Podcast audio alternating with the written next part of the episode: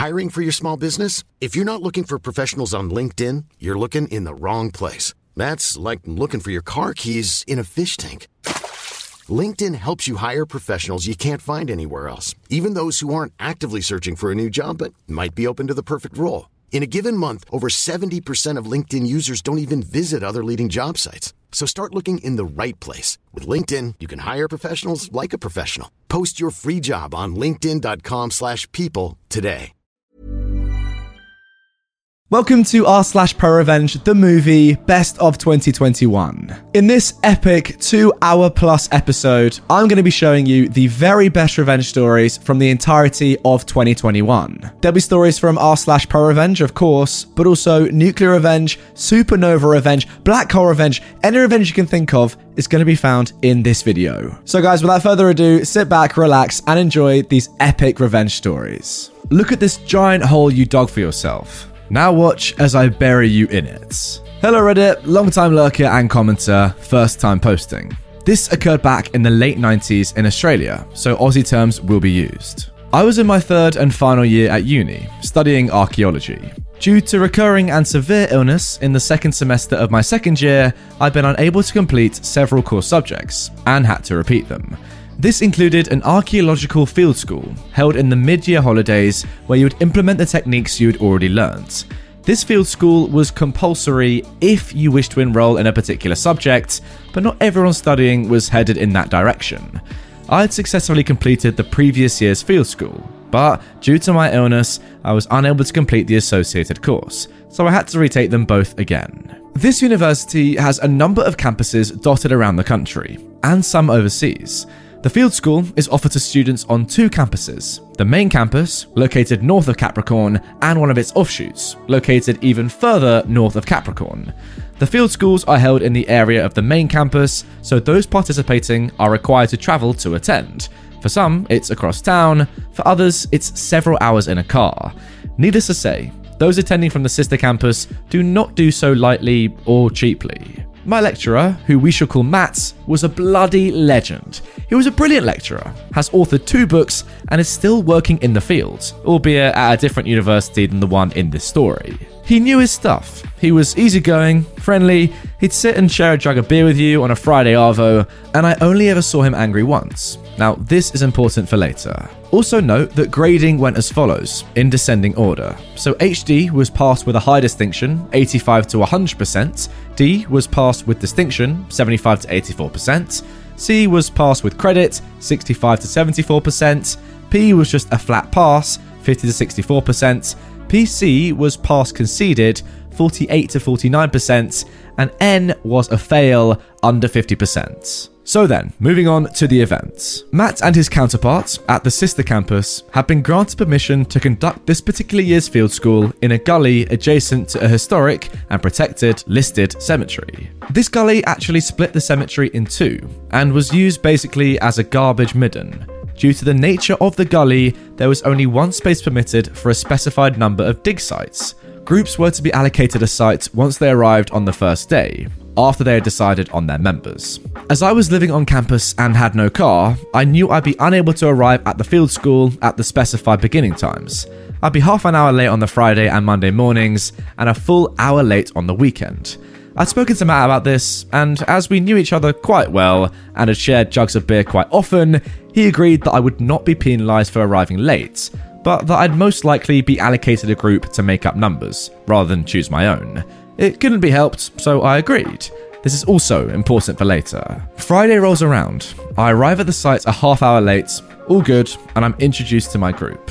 There are four of us. Myself, the only female in the group, but experienced in how the field school is run due to my previous year. Gaza, an older, grizzled male geology student who was taking the course just as a matter of interest. Baza, a young male geology student who, by all other indications, was heading towards a lucrative career in the mining sector, and Daza, another young male geology student, good friends with Baza, also heading towards a lucrative career in the mining sector. If you couldn't tell, guys, these names are obviously made up, and you'll see why they have to be made up and kept secret as we move on with the story. All three of my counterparts, Baza, Gaza, and Daza, were from the sister campus, so they travelled at some expense to attend. They'd already been allocated a dig site, and when introduced, Matt tells them I've got field school experience, so to utilise my knowledge. Bazza and Dazza smile and nod, giving me a friendly wave. Gazza grunts, but a little later, while surveying our area, we get to chatting. He's a nice enough bloke, just a bit miffed he's been put in a group with a bunch of young idiots, and he was worried he'd be carrying us or keeping us in line. Nah, mate, I'm here to get stuff done, get the data I need for next semester, and hopefully enjoy myself as much as I had the previous year. Now, let me tell you, Lara Croft and Indiana Jones have royally effed up the perception of the greater public when it comes to archaeology. No, Jurassic Park doesn't count, as they're paleontologists dealing with animal remains. Archaeology and archaeologists deal with human remains. A lot of what happens on an archaeological dig is repetitive and monotonous. You survey your area using surveying equipment, sketch and take photos of your allocated site before measuring out your 1 meter by 1 meter dig pit. You take more pictures and sketches of the as yet untouched pit, as well as taking an initial soil sample. You scrape off a spit of earth. This is a layer of predetermined depth, in this case 5 centimeters, and once done, you test the pH levels of the soil you've removed, documenting everything that you've scraped up. Yep, more photos and sketches, before taking even more photos and sketches of the pit and anything that may be lush in there, before scraping off yet another spit. If you hit an object, you remove the soil from around it, but you don't actually remove the object until you are removing the layer of soil from beneath it. It must remain in situ to preserve the data. Boring, I know, but this is all very important for later. Also important to note is soil composition in relation to how deep you can safely dig your pits before extending the boundaries to prevent soil contamination or the walls collapsing. Our dig sites had quite loose, sandy soil, so it was announced that every 50 centimeters down, we would have to extend the size of the pit by 50 centimeters on each side. It wasn't anticipated that we'd get much beyond 1 meter down, definitely not further than 1.5 meters, so we'd only need to expand once, possibly twice. This was how they had divvied up the entire site to fit us all in. It became very clear that neither Bazza or Dazza had anticipated how monotonous the next four days were going to be. Both Gazza and I had to repeatedly call them over to assist us with surveying, and when it came to the soil scraping, they were excited at first, but then became bored as we had to yet again record every minute detail. As I was the only one who had thought to bring my camera along, it was one that required actual film, as this was before inexpensive digital cameras, smartphones were at least 10 years away, and I was a POVO uni student. I was the one responsible for taking photos. This included candid shots of the entire field school, other groups, the lecturers, and our dig sites. Day one of the field school ends, and we all head back to wherever for the night to kick back, relax, and prepare for another day of toil. The next morning, Saturday, I arrive at the field school one hour late, so at 10 am, as per the bus schedule. Seeing as how I'd already had this okayed by Matt, I'm not anticipating any issues with my tardiness. I get to the cemetery and seeing Matt, give him a cheery, Morning, Matt. All good, yeah? Matt turns though and glowers at me. I mean, if looks could kill, I'd be right at home in that cemetery with all the other dead people. You know how I mentioned earlier how easygoing and laid back Matt is, and that I've only ever seen him angry once before? Well, this was that time. Matt was pacing, teeth grinding, fist clenched. He was fuming. Just get to your group and get to work. Matt practically snarled at me. I'm worried now that he's angry at me for being late, even though we'd previously squared it. I'm nervous and worried because we'd had a really good report in the past, and now I'm thinking that I've done something that's going to make my last semester at uni hell on earth. Have I done something wrong? I know I was late, but but like I told you before the field school, this was the first bus I could get out here. I'm really sorry if that's a problem. Matt sighs and shook his head. No, OP, it's not you. You've done nothing wrong. I just can't deal with it right now. So just go to your dig site and get on with it. I'll talk to you later. I head to my dig sites, and what I find there almost has me in tears. When we packed up the previous day, our pit was 1 meter by 1 meter square, with a depth of 30 centimeters. I now stand before a 1 meter by 1 meter hole in the ground, dug down to a depth of approximately 3 meters. There are mounds of sandy dirt surrounding our pit, and I can see a multitude of objects that have been excavated just sitting there. Other groups are staring at us, but trying to look as though they're not staring. Nobody will speak to us either. Gaza is livid. The dude is almost apoplectic. Baza and Gaza are both looking very pale and like they want to puke. I'm all, whatever the loving F has happened here? Who the F did this? It turns out that after everyone had left the site on the Friday night, Baza and Daza, and another mate of theirs in another group, we'll call him Keza, got together and got on the alcohol. It was during this that they decided to continue digging our pit. So they broke into the cemetery with a shovel and proceeded to dig down until one of them passed out, absolutely trashed at the bottom of a one meter by one meter hole in loose, sandy soil. The fact that the dude managed to wake up and make it out of the hole without the entire thing collapsing in on him is a miracle in itself. Matt had been called out to the site at 3am by the police, who'd been called because one of the residents in the area saw something dodgy going on. Needless to say, Baza, Daza, and Keza were all up Poops Creek in a barbed wire canoe with a rusty teaspoon for a paddle. They couldn't leave until they'd sobered up, but had been told that, in no uncertain terms, after the field school finished that day, they were to pack up and F off. Matt and his counterpart would deal with booting them from the archaeological program on the Tuesday, after the field school ended. This left Gaza and I in a foobar situation. Luckily for him, Gaza was able to join the group that Keza had been part of, especially since the group were all from the sister campus. I, on the other hand, was left hanging like an unwanted tampon string out of the gusset of a bikini. There were no other groups that could take me, and besides, something had to be done about the cluster F that was my dig sites. So, Saturday ended up with me trying to document whatever I could, and to keep Baza and Daza out of my hair, I gave them my camera and told them to take photographic documentation of every single piece of evidence that they had dug up. They had to use the scale measurements and a title board that was supposed to identify the item by date, location, spit level, etc. So off they went with a miniature whiteboard, whiteboard marker, scale measurements, and my camera. This kept them occupied for most of the day, as there were in excess of 200 items that they'd unearthed in their drunken dig for buried whatever the F they were looking for. I ended up filling in that hole, wishing with every shovel of soil that Baza and Daza were still passed out drunk at the bottom. But such is life. Matt ended up taking me to another group in the observational role, as the members of that group were all from my campus and would be in the same second semester class as me. So then, moving on to the revenge, the moment you've all been waiting for, what happens next? Now, as I previously mentioned, the field school was linked to another class held during the second semester. This class essentially took all of the data and evidence that had been unearthed during the field school and you examined, tested, collated, and then submitted a report based on those findings as your final assessment piece. Seeing as I had only one day's worth of actual data and evidence, I could not submit the field school report as required. As this was a core class and I didn't want to have to retake it for a third year, I approached Matt to talk about how we could rectify this into a situation where I'd be able to pass and continue with my studies.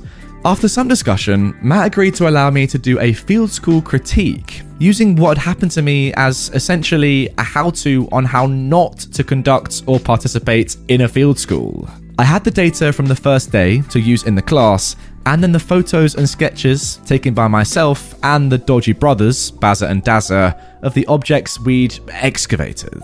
After developing the film of the field school, I noticed some interesting things. The candid photos I took on the Friday included shots of Baza and Daza not only behaving inappropriately, but interfering with the equipment we were using, and therefore possibly contaminating the data we'd legitimately acquired.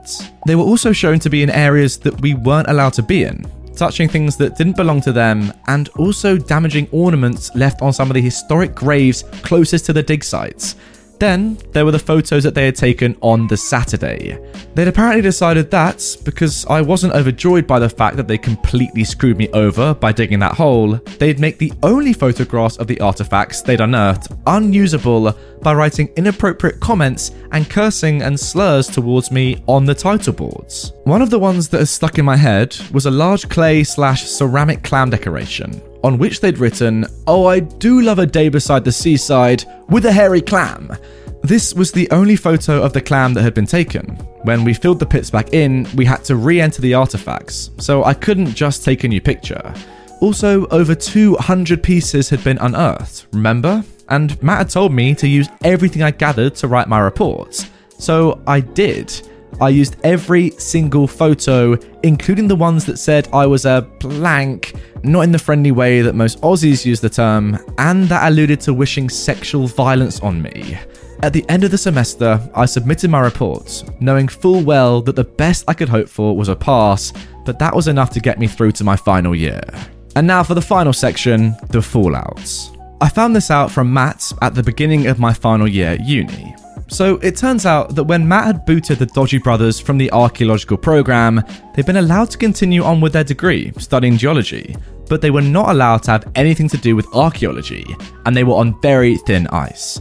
When I submitted my reports, and Matt saw the extent of what they had done, kindly documented by themselves on the most part, and just how badly they had screwed me over, Gaza was fine by the way, as the group he'd been moved to had all the appropriate data and had been able to submit a proper field report, Matt went ballistic. He called a meeting with the deans from both campuses, the Department of Tropical Environments and Societies, the Geology Department, and the Department of Anthropology, Archaeology and Society, the Archaeology Department, for both campuses.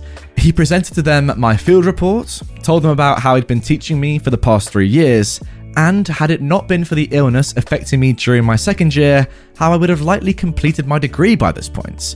He also spoke about my previous field school, my behaviour, and that had I not been forced to withdraw due to my health, and based on previous work I'd submitted, I would have likely received a D or even an HD on my work. The fact that I averaged C and D during the time I was ill showed my academic prowess. The fact that the only grade he was able to give me for the report he currently had in his possession was a PC was a blow to my academic record that was wholly undeserved. He said a lot of other things, but the end result was that Baza and Daza were not only expelled from the archaeological program, they were now booted from the geological one as well. Furthermore, they were expelled and blackbanned or blacklisted from the university itself, which meant they could never re enroll, and any other universities they applied to would be able to see this and the reasons why. Essentially, they were blocked from being able to obtain any university degree in that area and to enroll in any university for a different career, they would have to wade through oceans of bureaucratic red tape and jump through so many hoops they'd make the Duracell bunny jealous. Unfortunately, this experience soured me on archaeology as a career path. Luckily for me, though, I was able to pick up a couple of extra courses in history and English, and I graduated with a BA with a major in English literature and a minor in history and archaeology. I went back to uni after a gap year and obtained my grad dip in secondary education. And there we go, guys. That is the end of that revenge story. A very long, detailed one. The revenge was definitely good, but to be fair, OP didn't really do anything that they weren't asked, right? I mean, they were asked to submit all the different photos they had, not leave anything out, and just they were asked to submit every single photo they'd taken, literally all 200, not editing them at all, not retaking photos. And yes, they had been, you know, defaced, and there were some insults written by some of the some of the brothers, Baza and Gaza, was it? Baza and Daza, I'm not sure. Someone with a name that rhymes with Azza. Um, and you know what? I think you did the right thing by by you know just giving them in as as they were. What could you have done? You know, if you like tried to rub off the the markings or the words or the hate that was on it, who would you really be helping? Only Baza and Daza, not yourself, not the project that had already been ruined by the way by these drunken idiots. So I think you were well within your rights to just say, you know what? Yes, they've been defaced, and yes, I'm getting insulted here, but let's just hand these in as they are. I guess this story shows as well the benefit of, of being a good student in general and having a good rapport with your teacher or your lecturer. I mean, in this case, say you had not been attending lectures or, you know, going to seminars or going to practical days like this, and this had happened, I think your teacher, Matt, will be way less likely to be on your side and say to the deans, look, this is very, very out of character. This doesn't normally happen. Clearly, it's not OP's fault. Let's just let, let them redo it and, you know, get a better mark like what happened. And yeah, you did well to to graduate with with a with a very good uh, a very good degree. So yeah, overall well done. It is a shame though that it's kind of like putting you off archaeology because it sounds like you're really into it, and a couple idiots digging three meters down because they were absolutely smashed.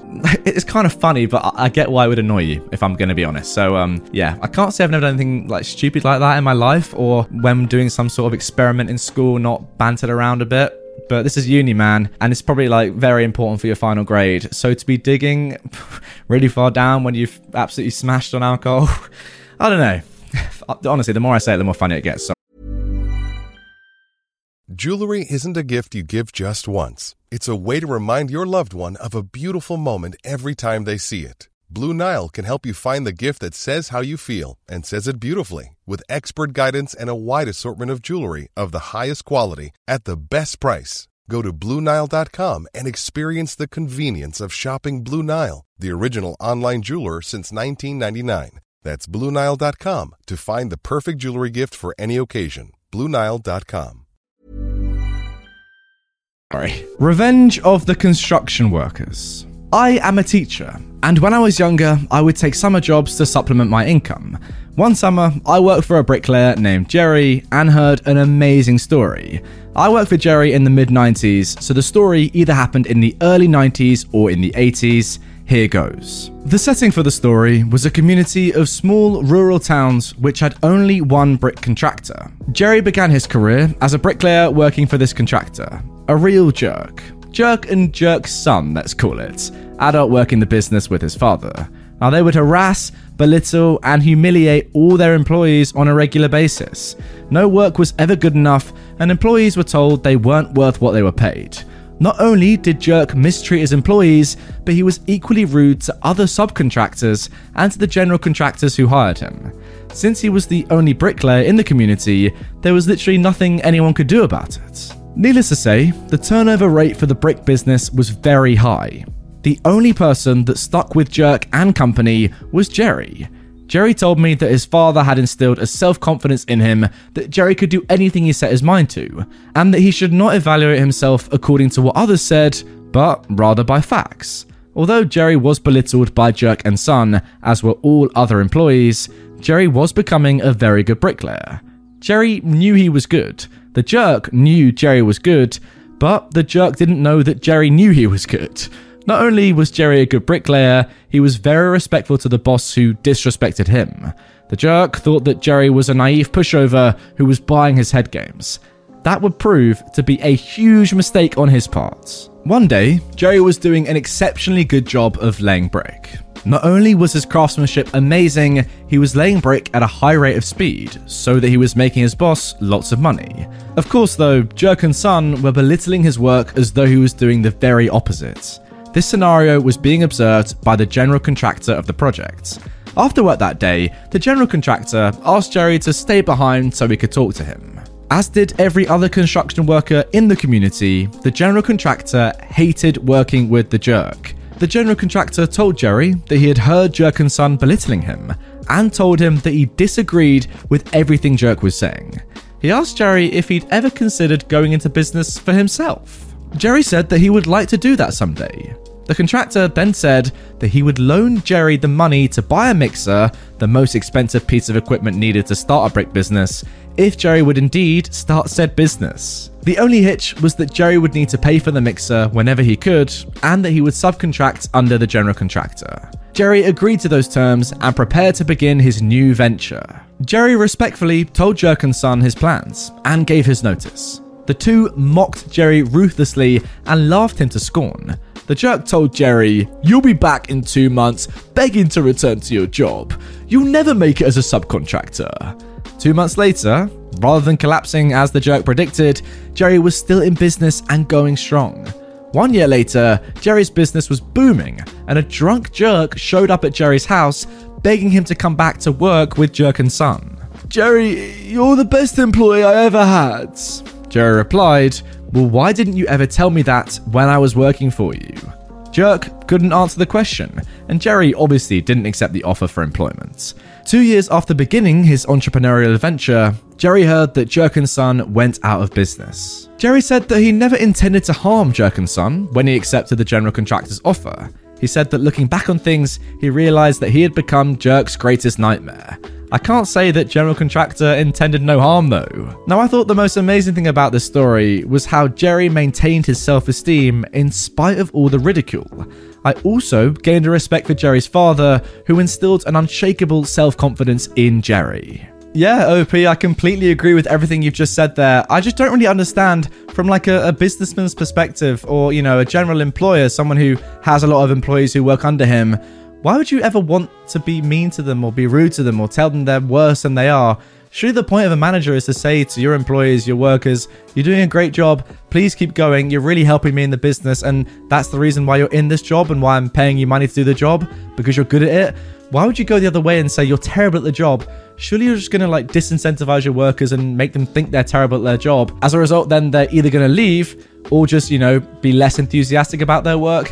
If I was in a role, or if you were an employee at a company, think about this, guys. Surely you'd want your boss to be supportive and say you're really improving, you're doing amazingly, or in Jerry's case, just just be honest and say, look, you're doing fantastic work. We really are happy that you're working for us. Wouldn't that make you feel better about yourself and, and then work even harder? That's how it would work for me. I don't know about you, but yeah, strange mentality to go with as a boss. Now, moving on to our next post, all she had to do was nothing. First of all, some context. I am a professional attorney wrangler for a big legal firm. If you've watched Suits, I'm Donna if she was wound tighter than a child's music box. As a legal admin, I have to keep a tremendous amount of information straight. Every county in every US state has their own court system, their own rules, and their own idiosyncrasies. I have five attorneys on my team.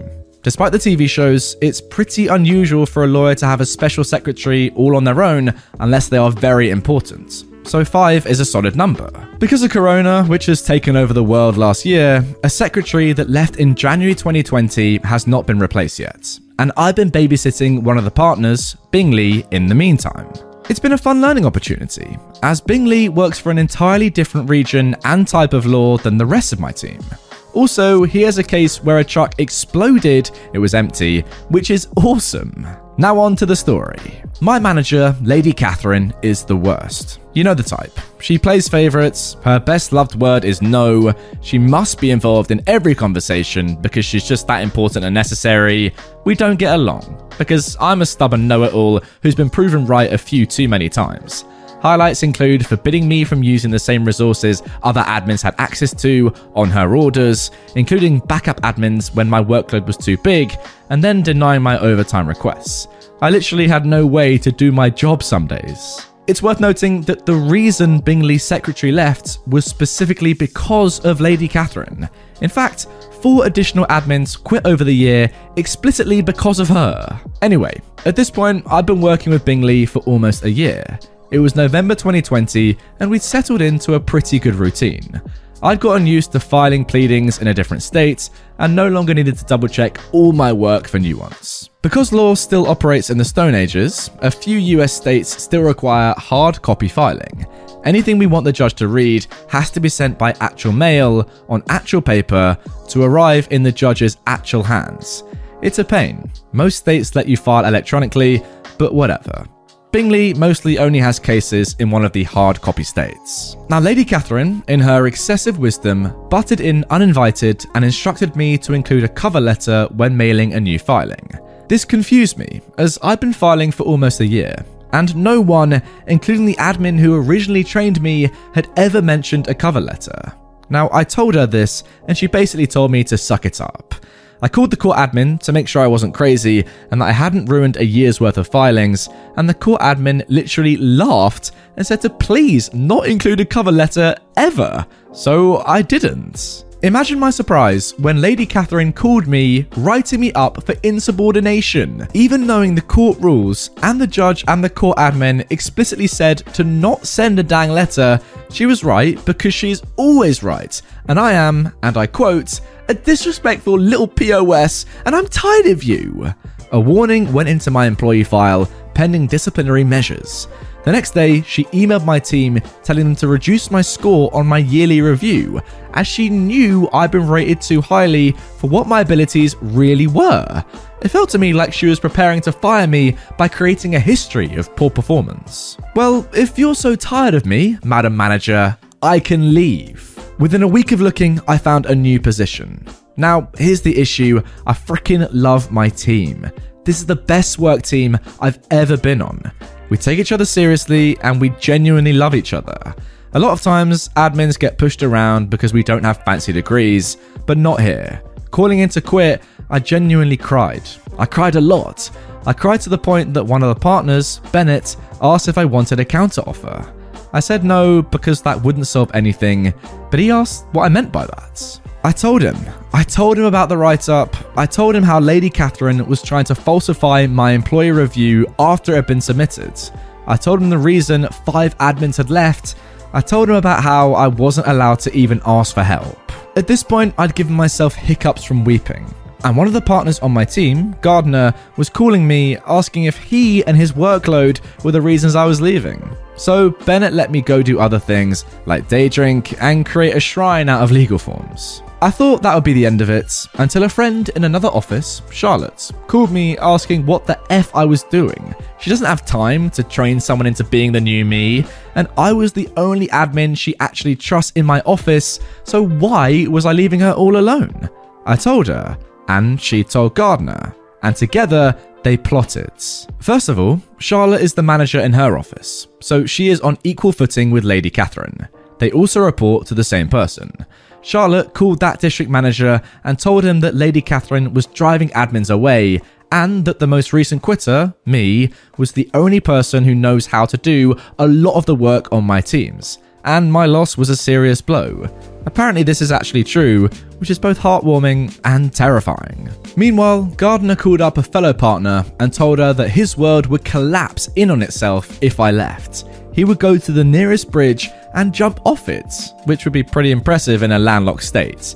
They had to do something. I got a call the next day from Bennett, saying they had a counter offer they were really hoping I'd take. Basically, instead of Lady Catherine, I would report directly to Gardner. Lady Catherine would be forbidden from interfering with me without first asking Gardner for his permission. This solved the issue, and I got to stay with my team, so I happily accepted. I thought the debacle was over. The debacle was not over. Unbeknownst to me, after looking at the evidence, exit interviews, emails, memos, Bennett put Lady Catherine on a performance improvement plan, and she did not get an end of year bonus or raise. Turns out I'd been absolutely correct. Lady Catherine's behaviour and treatment had been the explicit cause that six secretaries quit in less than a year. I got a call last week from Charlotte. I figured she wanted to gossip about co workers or rant about how a shared client is a big old headache, but it was actually to give me a heads up. Lady Catherine had been stripped of her management duties. Now, I no longer had any contact with her, which was great, but it also meant that I hadn't seen her behaviour actually doubling down on the admins unfortunate enough to still be under her thumb. She had missed every single one of the benchmarks on her performance improvement plan. Charlotte had called me to ask my opinion on who should be the new manager, as I know everyone and she was helping cover some things as an outside manager. Now, look, I know some of you are thinking, yes, become the manager and fire Lady Catherine, but I'm not a sadist. I want to stay on my team and do what I do best, which is being a cheerfully annoying, respectful little POS. I told her that one of the more senior admins would probably need some guidance, but would be amazing at it. No one has to deal with Lady Catherine anymore. She is now a mere paralegal and not anyone's manager at all. If she just left me alone and not interfered where she wasn't needed, none of this would have happened. All she had to do was nothing. I really enjoyed that story. Very nice little one. Um, not too much revenge, but just pretty much just putting someone in their place, right? When they deserved it. What is it with managers in this subreddit, by the way? And managers just not respecting their employees who are, you know, at a lower rank than them, but are still humans. You're still in the same company they're still good at their job, man. I, I, don't I don't see why managers have to inherently be disrespectful. Obviously, on this subreddit, it's all about revenge, so we're gonna see negative people, you know, a lot of the time, and people getting revenge on them. But still, something about managers and, and r slash pro revenge that kind of go hand in hand. I don't really know why, but I, I love the stories. I also really like how, to be fair to OP, she just genuinely wanted to stay in her job with her amazing team. It wasn't a crazy story about how she wanted to, you know, usurp Lady Catherine, steal her job or take her role, fire her, become the boss of the company. Nothing silly like that. Just genuinely someone who was really happy at work until they had to deal with this horrible boss. They love everything about it. 99% of the work is amazing. The rest of her team are amazing, apart from this one person who the company soon realized was just a massive problem, was ruining a lot of people's lives and causing a lot of people to quit. Even OP, very close, very nearly. But yeah, just a very simple solution to a very serious problem get rid of that one person, and improve everyone else's lives in a split second. Well done, that company. They framed me, they fired me, and that's how they F themselves into a divorce, a prison sentence, and a handful of deportations. This is a long one, but if you stick with it until the end, you will learn how I was framed and fired from my job and accidentally set off a chain reaction that led to a staff overhaul with several managers being fired or moved to other restaurants, the general manager being fired and getting a divorce, and one of the managers being investigated by the FBI and ultimately arrested, as well as several of the workers being deported. So, here we go. I used to work at an upscale restaurant owned by a large corporate entity that owns several different restaurant brands. I worked there for about three and a half years before they eventually fired me, but more about that later. First, I want to give an idea of my role there. My role at that job was a little bit of everything. Since the day I started working there, I took it upon myself to learn as much as possible. I was very persistent with management when I wanted to learn a new department. I'd started as a server, but eventually I'd worked my way into different departments and job titles, like carryouts, hosting, bartending, bar backing, banquets, catering, and deliveries. My singular goal while working there was to make myself available for as many hours as possible. I was being paid about $12 an hour, though that fluctuated if I was working as a bartender or server and making tips. Eventually, it was noticed by management how I fit best into one of the non tip positions. I was so good at it that they decided to try me out as an unofficial supervisor over the team that worked in carryout, catering, and deliveries, as those were all one department. I knew this was going to ultimately mean a few less hours, since I would only be working one department, so I negotiated with management to increase my pay by about $1.50. Since I was taking on additional responsibilities, they were satisfied with the pay increase. I wasn't trying to get as much money as possible, I just wanted to be able to pay my bills and still have a little money left over for fun. I was living in the highly taxed city of Chicago, which is in the already highly taxed state of Illinois, so it was pretty difficult to make ends meet and still have money left to enjoy my life. I'm a person of simple pleasures, and I can enjoy things for long periods of time, so it didn't take much money to be happy. A video game could hold my attention for several months, sometimes even years. I had a family pet that I'd brought with me to Chicago, so that counted as an extra expense. Not long after I started this position as the unofficial supervisor, I got a girlfriend, so I was also going out more often and, of course, spending money on her. With my position and some smart budgeting, I was able to afford all of this. The money wasn't an issue, but management had a high turnover rate, so the incoming managers often didn't know what the department entailed or how important hours were to workers of these departments. Eventually, it was noted that our current general manager was going to be fired and replaced. The incoming general manager was supposed to be some rock star when it came to improving restaurants. We looked up his name and found him as the first search result on Google. But the entry wasn't some glowing review of his work ethic or of his impeccable ability to improve the way a restaurant runs. It was actually a mugshot and a police report filed for repeated domestic abuse. This is important for later. We'll call him Harvey. Shortly after Harvey came in and started making changes, one of our best managers gave her resignation. She refused to work with him, and like a freaking oracle, told us to expect lots of sexual harassment, misogynistic comments, and for him to eventually run this place into the ground. Not long after she left, our general manager began replacing our current managers with handpicked people that he had worked with in the past. Eventually, all but one manager was replaced. That manager was the kitchen manager, we'll call him Fredo. Fredo had been there since I'd started working there. He seemed to be something of a chameleon, as in his values and ethics seemed to change depending on who his boss was. Honestly, I sort of applaud his survival instincts, but I ultimately see him as a suck up and a traitor. Harvey never really replaced the manager for our department, so we ran without a lot of oversight. Unless you count me as the supervisor, we didn't constantly have someone breathing down our necks about how things should be done. Our department had some hiccups here and there, but it still ran really smoothly. Since we did not have our own manager, we often had to radio for a manager to come and help us out on things that needed a manager card for approval. Fredo would always be the one to answer these calls, since the kitchen was closest to our department. Over time, the new team of managers started to see Fredo as the manager of our department as well. However, the hourly team that worked there still saw me as their supervisor. This meant that anytime Fredo was trying to make changes that would ultimately hurt us, the team relied on me to mitigate those disasters or to negotiate with Fredo to let us do our jobs the way we'd already proven worked really well. Over several months, Fredo and I would butt heads dozens of times.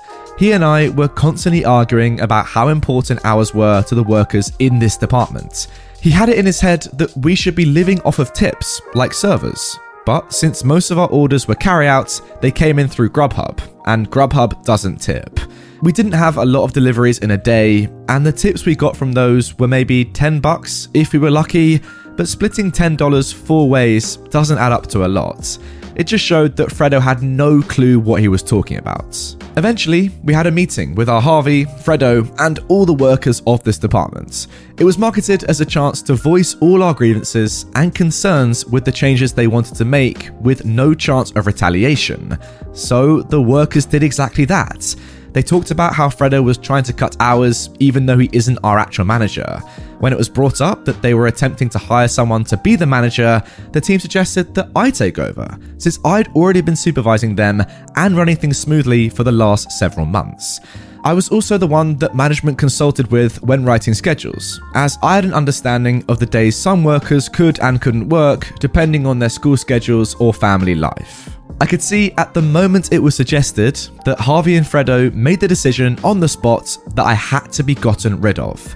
Although they didn't say it, I could see the look they gave each other, and I instinctively knew that my days at this place were numbered, and my job was going to be getting the axe one way or another.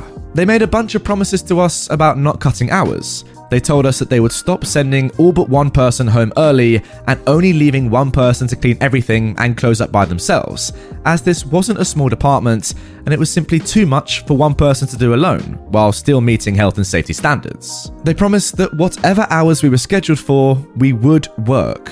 We weren't trying to be unreasonable, so we told them that we usually have three or four people scheduled to work our departments. They could cut two of them early, but we always needed at least two people here to help close properly. The promise was made that they would always have at least two closers. However, only about a week later, they started sending all but one person home early again every night. One night, they tried to do it while I was scheduled as the closer, and we'd just returned from a massive catering event, and there was an unbelievable amount of cleanup left to do for just one person.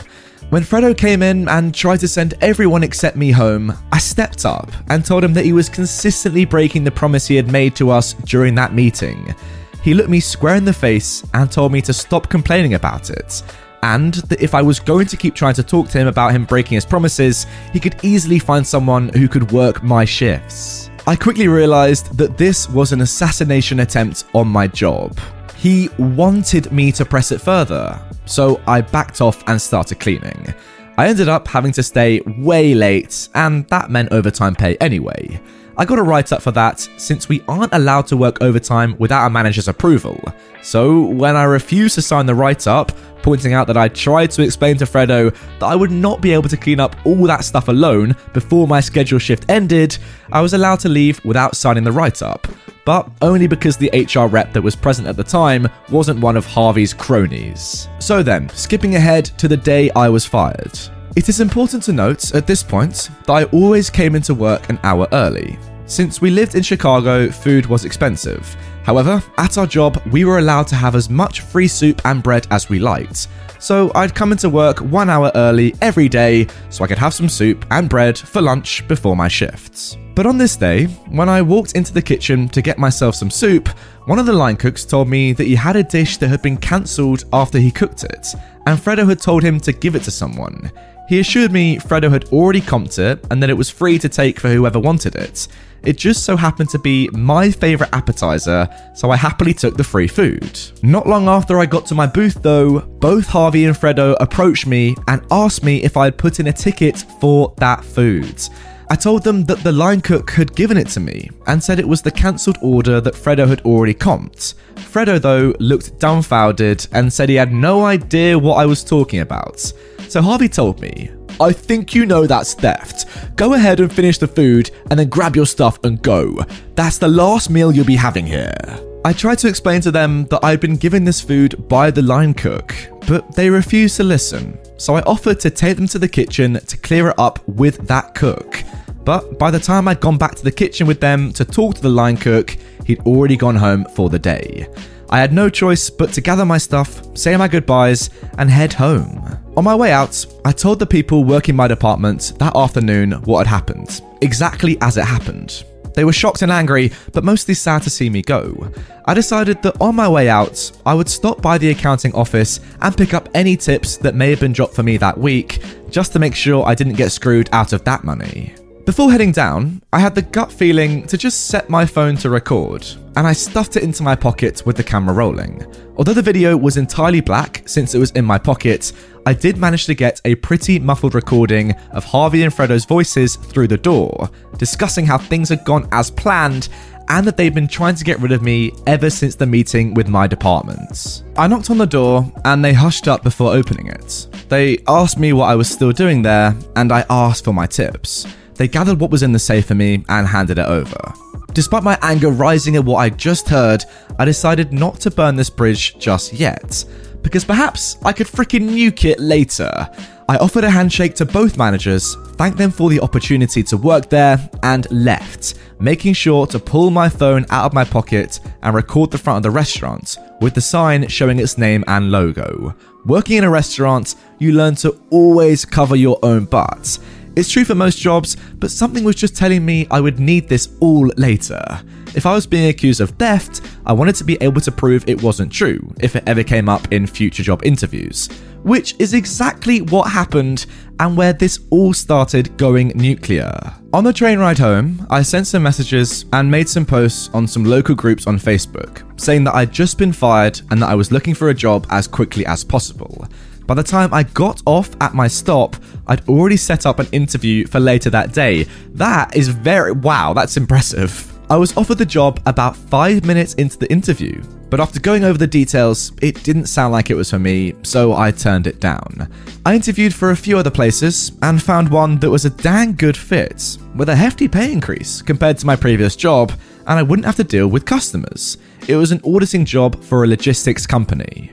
However, during the interview with the manager of this new job, he mentioned he'd already called my previous place of employment and spoke with the general manager, Harvey. Harvey had told me that I'd been fired for theft. Luckily for me, though, the manager I was being interviewed by asked me to tell him more about that, and he was willing to let me pull out my phone and find the recording. I asked him if the voice in the video was the same as the one he'd spoken to on the phone. It was. That was confirmation enough for him that I hadn't made a fake video. He listened to the two managers in the video admit that they had set me up and watched the end when I showed the front of the restaurant, complete, of course, with the logo and name. The manager interviewing me, who we'll start calling Dean, hired me immediately and asked me to send him the recording. I did. I thought that was the end of it. About seven months later, after settling into this job quite nicely, HR sent out a welcome all our new team members email, which listed all the newest hires, some facts about them, and had pictures of them all. They sent these out every time they hired a round of new people.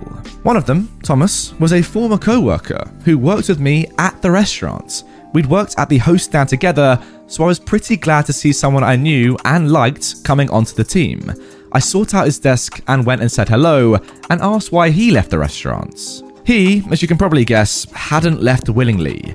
He'd been laid off because the company was under investigation. It started as a relatively small matter.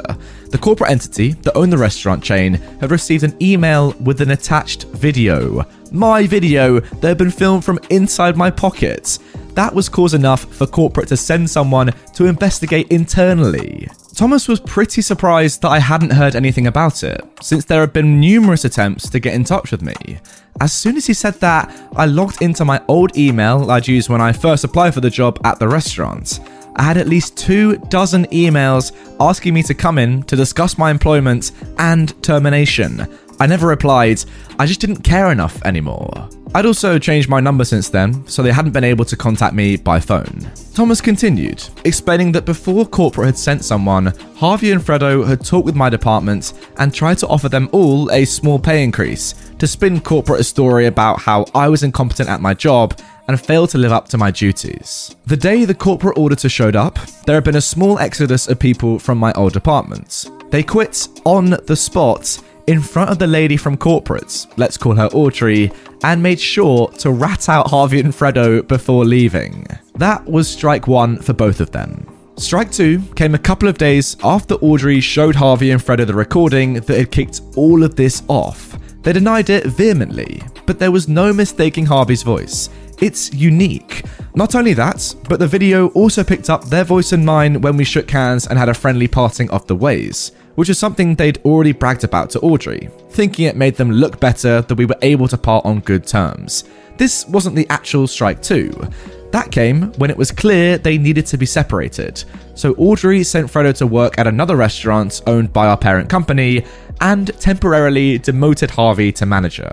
This tore them apart. They'd once been an inseparable evil team, but the pressure of the investigation must have pushed them over the edge. They ended up at each other's throats on Facebook, on a public post on the company page. The post has since been deleted, but Thomas explained it as the following Fredo had been pictured in the Facebook post on the restaurant page, and Harvey made a passive aggressive comment about how Fredo shouldn't even be in the picture since he'd been moved to another restaurant due to misconduct.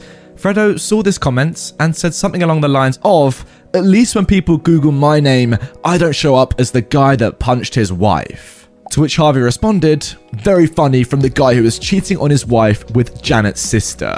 That's not her real name, but Janet was the girl they appointed to officially supervise my old department after they fired me, the unofficial supervisor. Fredo replies to that by saying, like you haven't tried with half the waitresses, they've all got stories about you trying to F them. The post was deleted, but not before it had been seen by Audrey the auditor. That was officially strike two. Strike 3 came the next day, when Audrey started interviewing the female waitstaff and bartenders, seeing if any of them could confirm that Harvey had tried to make a move on them. All of them were interviewed separately. Several of them had similar stories. Every girl that confirmed Harvey had made a move on them all said he had offered to be their sugar daddy if they would send nudes or stay after closing to fool around with him. Harvey was fired, but that isn't the worst of it. Audrey the auditor wasn't just some random woman from corporates. She was the old regional manager for this area and had personally hired Harvey's wife as the general manager of another restaurant in the city. So she called up the restaurant Harvey's wife worked at and told Harvey's wife everything she had learned from the female wait staff. We learn later that they had gotten a divorce over him trying to cheat on her after she'd already given him a second chance to change after he had beat her. I don't know what compelled her to give him a second chance after something like that, but she sure didn't give him a third. After firing Harvey, the line cook who had given me the food was interviewed by Audrey. I don't know how it came up, but at some point he let it slip that he was an illegal immigrant. She had his file in her hand with an Illinois ID and social security number on file, so this confused her, and she pressed him for more information. It turns out that Fredo had some connections and had his own miniature black market going on where he would have fake social security cards and IDs made for the illegal immigrants he was hiring at reduced wages. It's been going on for at least four years. Needless to say, this is a felony, with the potential PR nightmare that she was likely dealing with, Audrey had no choice but to alert the authorities. Local PD enlisted the help of the FBI since some of the evidence led them beyond the jurisdiction of the local police. Fredo was arrested and quickly gave out the names of the people working that he had sold social security cards and IDs to. I'm not sure if he gave up all of them, but he did name drop about 14 people. And of those 14, at least half were deported by the time Thomas had been let go. One of them was that line cook that had given me the food the day I was fired as well. Oh my god. Just to interject here, it's so obvious that Fredo and Harvey probably blackmailed this line cook into, you know, giving OP some food that he knew Harvey and Fredo were planning to use against him. But they could have easily said something along the lines of, if you don't do as you're told, we're going to revoke your, you know, SSN ID and get you deported. Just disgusting. Thomas went on to explain that it had all started with me being fired, but I never sent that recording to corporates. I'd only sent it to Dean when he hired me. I asked him about it, and he told me he had sent it to his wife, since she was a lawyer. He wanted to see if I had a case to maybe sue my old job since what they had done was wrong.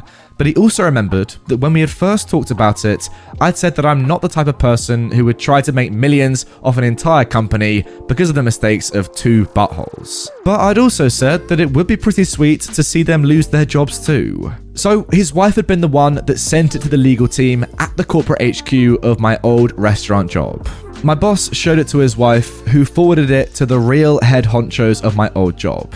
They were both just trying to get two scumbags fired for what they did to me, but ended up pulling a thread so long that it didn't end until there were sexual harassment accusations, revelations about managers cheating on their wives with girls related to people they'd placed in positions of authority, a divorce, mass layoffs pending investigations, a staff overhaul, an FBI investigation into what could be considered black market dealings of falsified government issued documents, and at least a half a dozen deportations, and probably as many as 14. Now, I don't know if this counts as nuclear revenge, as I didn't actively pursue it, but Thomas ended up showing me that even if it wasn't revenge, it was definitely nuclear, and the crater it had left was massive. And there we go. That is the end of that spectacular story. If you're still watching right now, guys, and, and you stuck around to hear the entirety of that story, you're a legend. Um, it was a good one though, wasn't it? I mean, come on. I kind of get what OP is saying though. Is it revenge? Yes, it's definitely nuclear because the fallout was incredible. People getting deported. These two people, you know, ended up with divorces, loads of legal battles. It's pretty incredible scenes. Was it revenge though? I would say it's probably more like r slash nuclear justice because justice was served. But yeah, as you say, you didn't really go out and, and you know go for these people's heads. You just happened to be recording an unlawful conversation that occurred, and there's nothing wrong with that. And ultimately, you use that to to, to get a new job because if you hadn't had that recording, as you say, as your new boss was saying, Well, I asked your old boss how you were, and they said this about you. If you didn't have that recording to back yourself up and say, You know what, that is actually absolute bull, and I have the recording to prove that, then you would have been in a terrible position. So you were well within your rights to record that conversation, is what I'm trying to say. Is it revenge though? I don't know. You kind of got fortunate, I guess, that it got into the right people's hands. Your boss's wife is a lawyer and she did the right thing. And obviously, the adjudicator that came in did an amazing job to really work out what was exactly going wrong with this company and how illegal all the proceedings were. And the fallout, as I said, was incredible. So, although it wasn't your revenge, it was probably revenge as a whole and completely deserved. It's just like, it's crazy to me that these sort of things don't get found out quickly, or, or it takes the firing of loads of different people for this sort of stuff to actually get, you know, publicized, people to find out about it. It just should happen more easily, I think. It shouldn't take people losing their jobs and having to secretly record on their cameras to uncover that this sort of illegal activity is going on in successful companies, in my opinion. Officer gets a taste of his own medicine and then some. Honestly, I'm not even sure if I'm posting this in the correct thread or not. I'm rather new to Reddit. This happened some time ago now, but after sharing this story with a friend, he told me of this site and begged me to post it. I won't be getting too specific in case there is some unforeseen blowback, but here it is. A bit of backstory, first off. My wife inherited a house and land and begged me to move there. It was somewhere I knew wouldn't have anything in either of my fields for employment physical security specialist and force on force analytics and planning, but she got a job offer in her field, wildlife management, at a salary that matched what we were currently making combined, along with an employment contract, which is rare in the US, control of her own team, and insanely good benefits. Since we have no children, and I am the adaptable type, and I could see this meant a lot to her, I agreed. We put our house up for sale, and we moved there, sight unseen. While I'm used to and even fond of it now, this place was the land that time forgot, literally horse and buggy country, and it quickly became clear that for a while at least, she would have to be sole income while I brought our new property into the modern era. The house literally had no plumbing, there was an outhouse and a manual well pump outside. We decided to buy a used house trailer, place it on the southernmost point of the property, and live in it while I worked on the house. Now, I am not from this area, and the culture shock was intense. My wife, though, had family from there and would spend a few summers as a child with relatives, so she understood the people better than me, and being the same height and skin tone, she was quickly accepted. Meanwhile, standing 8 inches minimum above everyone else, and being so white I show up from outer space, I had a bit of a harder time but I managed to make some friends eventually. After some time getting everything updated, we came in way under budget, since I decided to learn the skills and do all the work myself. It quickly became clear that while our immediate area was lovely, with good people and trusting neighbours, the surrounding counties had developed a meth pill problem. And with all the industries being strict on drug testing once heroin came onto the scene, people were starting to make their way to our area for break ins, carjackings, and even a few cases of kidnapping for ransom. A couple senior citizens just outside of town were broken into and beaten, then shot to death just for maybe $300 worth of jewelry, a couple old guns, and their pain meds. Seeing a need in my community, I used the leftover money we had and I bought land in BFE deemed unfit for development at a steal. Soil lead levels were too high for housing, farming, and too remote for commercial. And after getting the permits and certifications, and almost a year of doing all the building and earthworks myself, while working a part time hospital security job a county over, I started a security, self home defense, and firearms training company. I created local jobs in the nearby counties by training armed guards beyond state standards, helped people develop a neighborhood watch program, offered neighborhood security patrols at cost, made sure local shops got cameras and had plans and training in place in case of a robbery, and works with individual households to develop their own home defense strategies, along with offering concealed carry training, advanced firearm training, OC spray, trauma, and first aid training, amongst other things. Somehow, without meaning to, I managed to wedge myself into a unique position where I not only trained everyday people, but I got certified to be the guide that all police agencies in the region send their officers to for state recertification and further training. It turns out that before I came along, they had to send their officers almost six hours north to a state facility, which meant they also had to pay for a hotel room for anyone that went up there, as well as two meals and mileage if they didn't drive a squad car. Not to mention that the tactics taught didn't always translate well to our area. I offered to do it for a bit less, and given my location, no hotels or anything else were needed. For the first time in my life, I feel like my work really matters, that I'm making a positive difference for real people, and I look forward to going into my job. In my line of work, I've ended up knowing a lot of the police in my area pretty well, and I can say that I even consider a few of them to be friends. The departments I work with get quite a few officers who are new or transfers from other areas, as this region of my state has a pretty median average pay grade, and a lot of officers use it as a stepping stone to get to bigger paying areas or to get their first bit of experience and then head to another state. Now, the ones who have made a life here and decided to stay learned a long time ago that the locals here don't take anything that isn't fair lightly. The people here demand justice come hell or high water. In the past, corrupt officers have been hanged or beaten to death when the courts failed the citizens and didn't punish these officers for doing something heinous. For instance, one shot an unarmed 12 year old and another let a drunk or drugged man die moaning in a cell after a K9 unit literally ripped open his abdomen and was heard laughing and joking about it. Both essentially got a long paid vacation and then went right back to work until someone caught up with them. Wow. Even one former judge who got a slap on the wrist after being convicted of molesting three children went missing and was later found bound to a tree and was apparently set on fire while still alive. So the officers tend to do a really good job of weeding out the bad apples and reminding newcomers that they are there to help people and protect people, not harm or bully them, which in my experience is not the case with all or even most officers in places I've lived before.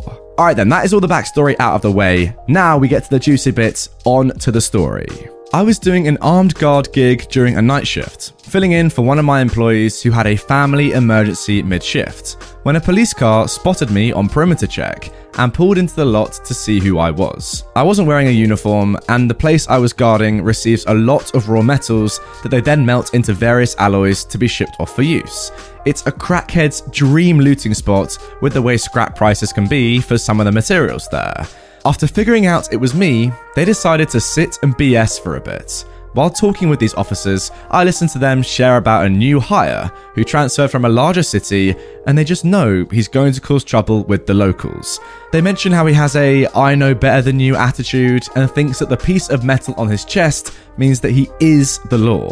Apparently, he'd already raised a bit of a stink because he writes citations for things that no other officer in the department has driving with one hand, burnt out fog lights, plastic being taped over a broken back window in a car, headlights not on in the middle of the day and it's raining, that sort of stuff. He even tried to give a guy a DUI even though he was sitting in the car on blocks in his driveway and the car had no rear axle. Apparently, he speaks aggressively to anyone who dare interact with him if they aren't a police officer, and overall just acts like a power tripping douche nozzle.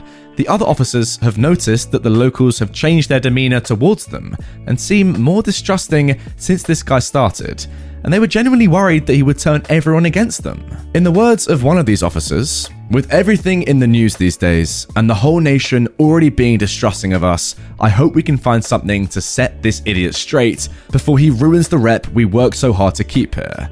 I like that people here will just come up and talk to me. It's the main reason I stayed here. We brainstormed for a while about how to get through to Officer Douche and make him change his ways, or career, but eventually came up with nothing legal and had to go back to doing our respective jobs like adults. Two weeks after having this chat and hearing similar things from other officers I know, I get my first interaction with Officer Douche. I don't advertise my business on my work vehicle, and it is completely unremarkable but all the officers I know can spot it somehow, so I've gotten into the habit of waving any time I pass a squad car. On my way to speak with a prospective client about a consultation for their home defense plan, this butt hat pulled me over for waving at him when we passed each other on a two lane highway. He slammed his brakes on, whipped around in the middle of the road, and came flying up behind me, so close I couldn't even see his headlights, with flashing lights on and sirens blaring.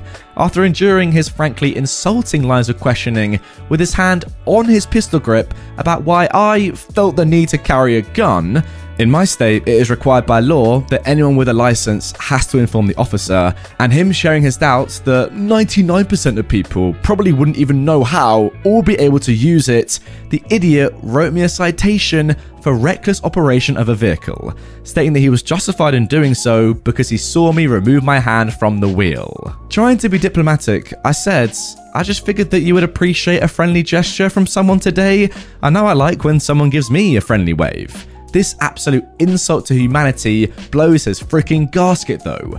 Gets in my face, yelling at me and threatening to haul your smart butt downtown and see how friendly you are when you're hooked up in the back of my car. He said that if he felt like it, he could cost you more in impound fees and lost wages than you would make in a month. At this point, he has no clue what I do or where I work. Then he asked me what I thought about that. At this point, I have an internal battle with myself, wanting to slam him to the ground and beat his skull open on the asphalt to see exactly how empty it was inside. But saner thoughts prevail, and I simply handed him my lawyer's business card and stated that any further interactions we had would have to go through her. He looked at the card, called me a swear word, and told me to get out of his sight. Once I got moving in my car, I realised exactly how angry he had made me. I have spent years learning to keep my emotions to a minimum, since it could cost someone dearly in my line of work, and this idiot was able to boil my blood in just a few minutes. He wasn't a big guy, even for the area, and he didn't carry himself like someone who was confident in their skills. Being that aggressive and having his hand on his pistol grip for most of our interaction, though, spoke volumes as to what kind of person this idiot was. What would happen if he pulled over someone who didn't have my level of control and acted like that or worse? I decided that the officers I had talked to were definitely not exaggerating, and this idiot was going to end up getting himself or someone else killed or hurt, and something needed to be done about it. First, I went to court and showed my dashcam video, which got my citation dismissed. I took the rest of the audio and video to the sheriff of the county he works for and showed it to him. Then we had a long conversation. He agreed with my assessment of this guy, but said that he couldn't really do much but reprimand for it, and admitted that he would love to just toss him out on his butt. However, he knew that the union would fight to prevent that, and at best, he would only be gone a few days to get some training that would most likely go entirely ignored. He even cautioned me against filing against him because he figured the guy was the type to take it personally, and he didn't want to see anything bad happen to me. He promised he would do what he could to get rid of the idiot, but in most ways, his hands were tied. I could tell he hoped that guy would just move on and become someone else's problem when his two years were up. I couldn't help thinking that if he's causing this kind of trouble already, it's only a matter of time before someone around here loses it on this douche and swings at him. That even though this idiot deserves to eat his own teeth at least, some poor guy will end up with his life ruined or worse. All because Officer Douche has a badge and likes to wag his peepee around. Feeling as though there was nothing more I could do, I went about my business as usual the next couple of days. Then, guess who came through my door to schedule with me for their recertification? Officer Douche didn't know me from Adam and just swaggered around like he owned the place and started complaining about this being a waste of my time and a bunch of bureaucratic BS. I had a real Kodak moment when I reminded him of our last interaction. He tried to excuse it as just being by the book and claimed that my hands were tied when it came to the citation, and he only acted that way because I had a firearm, and he was nervous about that gun, so I needed to assert my authority in the situation. By now, I had a large portion of people that live in my area coming through for training, and most of them carried daily. This idiot just confirmed my fears to me, and I was going to do what only I could to lay those fears to rest. Q R slash pro revenge mode. Already forming a plan in my head at this point, I told him that I understood completely, and that I operate that way as well. Not even processing how that could affect him, the idiot seemed glad to hear that, and we sat down to get his paperwork started. The whole time we're doing this, he's bragging and talking about how good a shot he is, and that he looks forward to the day someone wants to F around and find out with me. Hearing that this was what he thinks made me both sick and angry. Yes, I carry a gun for self defense, but I hope that I never have to use it. I spent years learning other techniques to lessen that chance after having to draw it once, and built a career teaching others what I've learned. After getting all the paperwork sorted and scheduling a time and date, he asked if he could use my range to get some practice shots in. I even waived my range fee just to see this guy shoot. After going over the range rules, I ran him out at target at 10 yards and signaled the lane hot he fired all 17 rounds of his mag at a rapid pace and only managed to hit 5 on the target, only one of which was center mass. He repeated this four more times at varying distances, and his best score ended up being at 5 yards out with only 10 shots on target, of which 4 were center mass. I suggested he slow up his cadence a bit and asked if he wanted my advice. He told me that he's forgot more than you ever know and shut your mouth so I did. Then he proceeded to run it out to 10 yards and shoot one at a time at a slow pace I usually only see from first timers, and he didn't get a single hit center mass. After seeing the 13 year old girl a few lanes down from him load up and absolutely drill headshots at 15 yards, with my range master instructing her, he made some excuse about needing his sights adjusted.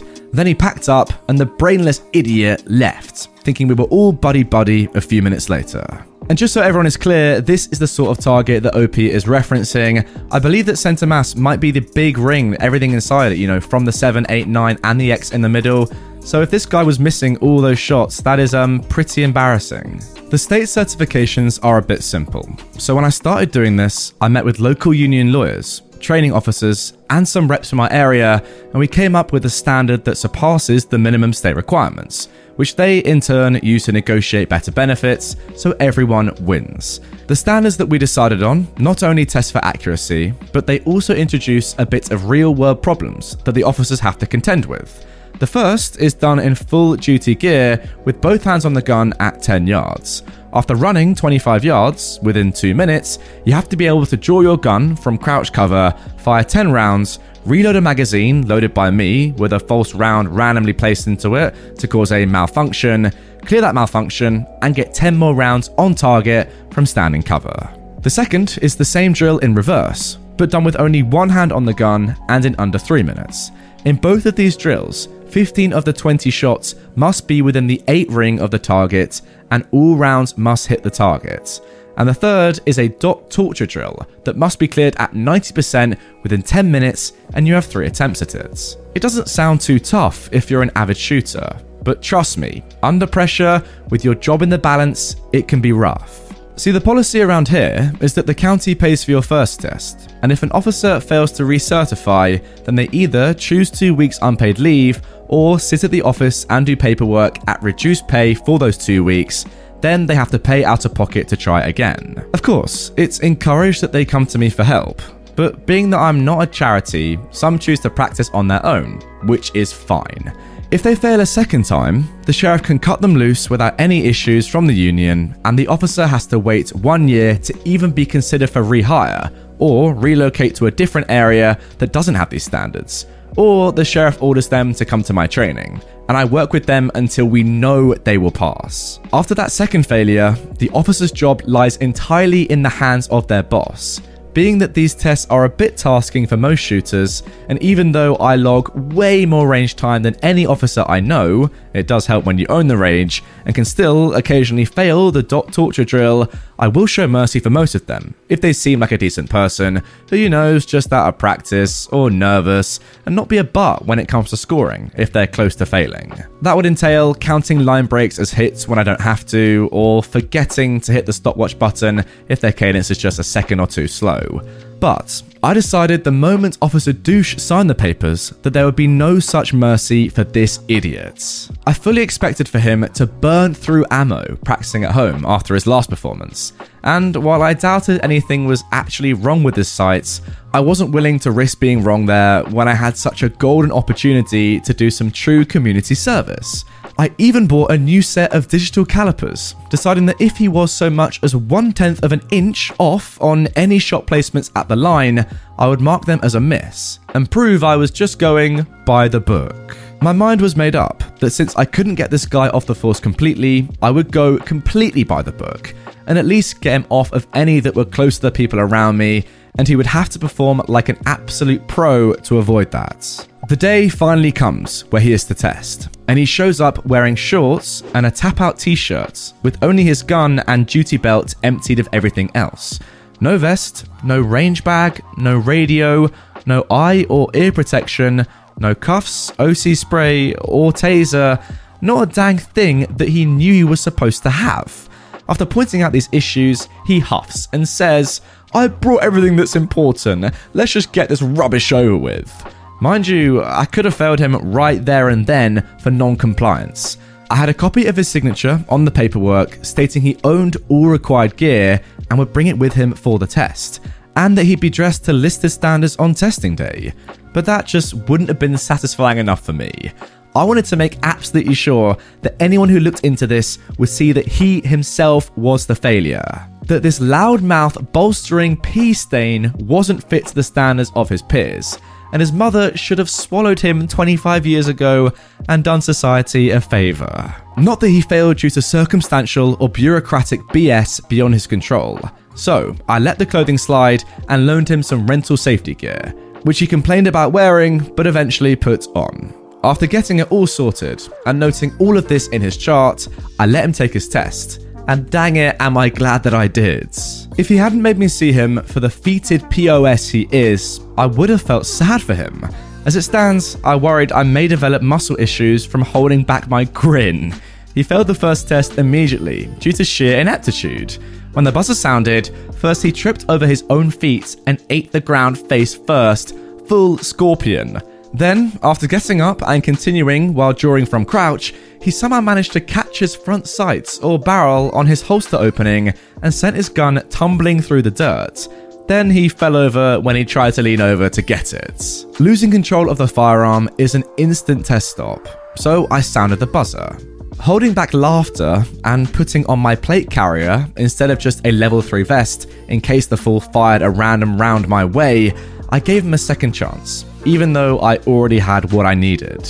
Again, this was mostly because I wanted to have irrefutable proof he failed on his skills and not on accidental circumstances. While he managed to keep hold of it this time, he struggled to clear the misfire, costing him too much time for his slow cadence earlier, and only two shots were in the 8 circle and four completely missed the targets. For the first time ever for me, someone had failed the first test on all three metrics. I've had people come to me for the first time they held a gun, or with a legitimate fear of guns, who could outperform this sorry excuse of an arrogant man. After listening to him try to make excuses, complain, demand, and then beg for me to give him another chance, I told him that I couldn't and he'd failed. That my report was getting sent in and he would have to talk to his training officer and we could go from there. He exploded in anger and started calling me anything he could think of, claiming I was only doing this because of the ticket he gave me, part of why I wanted so much proof. And he was cursing me in some honestly creative ways, while slamming his fist into my wall like a petulant tween, and telling me that he was going to make sure you regret all of this, while pointing at me and my staff in the other room. By now, a couple of my regulars, my rangemaster, and the local brass goblin have all made it over to watch through the window and listen to the exchange. Knowing I have him on camera, with audio punching a hole in my wall, and that I have witnesses, a new thought came to me when I heard him say all this, and I decided to steer him just the way I wanted him to go. All I had to do was ask if what he said was a threat, and the fool responded with, You bet your frickin' butt it is. And to my surprise, he reached out to give me a shove. I sidestepped him and he stumbled past, which annoyed him even further. I told him then and there to get the F off my property and that you're not welcome back. I looked this sack of poop straight in the eye and informed him that he'd just sealed his fate, since now you'd have to beg to be sent to the other facility, and I'm going to make certain my report recommends you never work as an officer again. And should they ignore my advice, I'd be raising my prices to better reflect the training they get here. He then decided to spit at me and swing a punch this time. Not one to miss an opportunity, and easily outweighing him by 50 to 60 pounds, I raised my guard, and the moment his arm made contact with mine, I used his momentum and my muscle to send him over my shoulder and directly into the ground with all I could muster. I channeled my ancestors and the ancient gods of their homeland into that throw, fully intending to leave a wily coyote esque crater in my floor. Rolling him to his back and sitting atop him in full mount position, I watched a wannabe badass try to remember how to breathe after meeting the ground that hard, and then immediately crying like a female dog, begging for his life. When he looked past me to see my range master, who was a 310 pound, 6 foot 6, tatted up retired marine turned bodybuilder with our less lethal training shotgun. The gun is bright green, kinda unmissable as less lethal, in one hand, leveled at the officer. Oh, and he had his phone in the other hand, already talking to the idiot's boss. Apparently, my range master had been watching everything from his office on the security feed, and when Officer Douche started punching the walls, my boy immediately picked up the phone and called the sheriff, grabbing the shotgun on his way out the door to us. When all was said and done, I got to watch him get hauled off my property by his boss, in cuffs, and read his rights, since, yes, I will be pressing charges. He assaulted me, threatened me and my employees, and damaged my property, and I had all the evidence I need to prove it. Later, when I asked my rangemaster why he'd brought the gun into play, since the guy wasn't really a threat, he reluctantly told me he'd brought it for me. Apparently, in all the time we'd known each other, he'd never seen me actually come unglued like that. He said, Boss, you are the kindest and quietest man I know. And in my experience, when a man like you gets that angry, even the devil himself would pee his pants to get away. He admitted that his plan was to nail me with a beanbag or two if he needed, and try to turn my attention to him. I'm not gonna lie, I wasn't happy to know I made my friend feel that way, but it did feel good in an odd way to have a certified badass like this guy feel like he needed that tool to stand against me. I actually gave the man a raise for his honesty and willingness to protect others, no matter the cost to himself. After all, that's a rare quality nowadays, and it should be rewarded. And to this day, I refuse to spar with him because I never want him to 100% know that he could easily take me without it. Despite all the evidence and testimony against him, Officer Douche ended up getting a pretty good plea deal. But he'll never be able to be a police officer or legally own a firearm again, so I consider it a win. Also, his wife filed for divorce for domestic violence while he was awaiting his court date, and thankfully they had no children together, so it was granted without issue and he has no rights to see her son. He moved away immediately after his hearing, and last I'd heard, he makes minimum wage working at a gas station somewhere up north. And there we go, guys. That is the end of that story. A long one, as I said, but definitely an enjoyable one. And it's good to see some justice going to someone who, let's be realistic, as OP has said multiple times, thinks they are the law, thinks maybe even that they're above the law, and just gets away with stuff that, because they're a police officer, they think they're allowed to do. When in reality, come on, that's a total injustice. I think to be fair, it just shows that if this person had been a nice officer or just a nice person in general, OP would have been way more willing to let them pass the exam, as they even said, you know, if someone's close or borderline, they're gonna they're gonna you know be favorable towards them because there's no point in just failing people randomly. Yes, you want to do things by the book, but not to the extent of you know failing people for no real reason when they're just trying to do their job and pass and get their certification and move up in their life. But with this person, I completely understand why OP was like, you know what? Nah, I'm sticking exactly to the rules and I'm letting you fail by yourself so there can be absolutely no excuses. You did this to yourself by being annoyed at me for waving at you. Has that ever happened to you guys? Someone's waved at you and you said, ah, oh, that person is too friendly. Let me fail them at something. I doubt it, right? I really do. Yeah, I really don't know why he was sticking to the law that much. I mean, what officer do you know in your life that would see someone wave at them and say, you know what, their hands off the wheel, baby. I'm going to take them down to Chinatown and put them in prison. No one would do that. So there's unnecessary. Do your job, but do it properly. Like, use some common sense, man. Come on. How my ancestor took down a racist businessman. This is an old story that's been told in my family for as long as I can remember. We're talking my grandfather was told it by his grandfather, and so on. Note that this story has had close to 200 years to be embellished and twisted, so take everything with a grain of salt rather than just scream fake.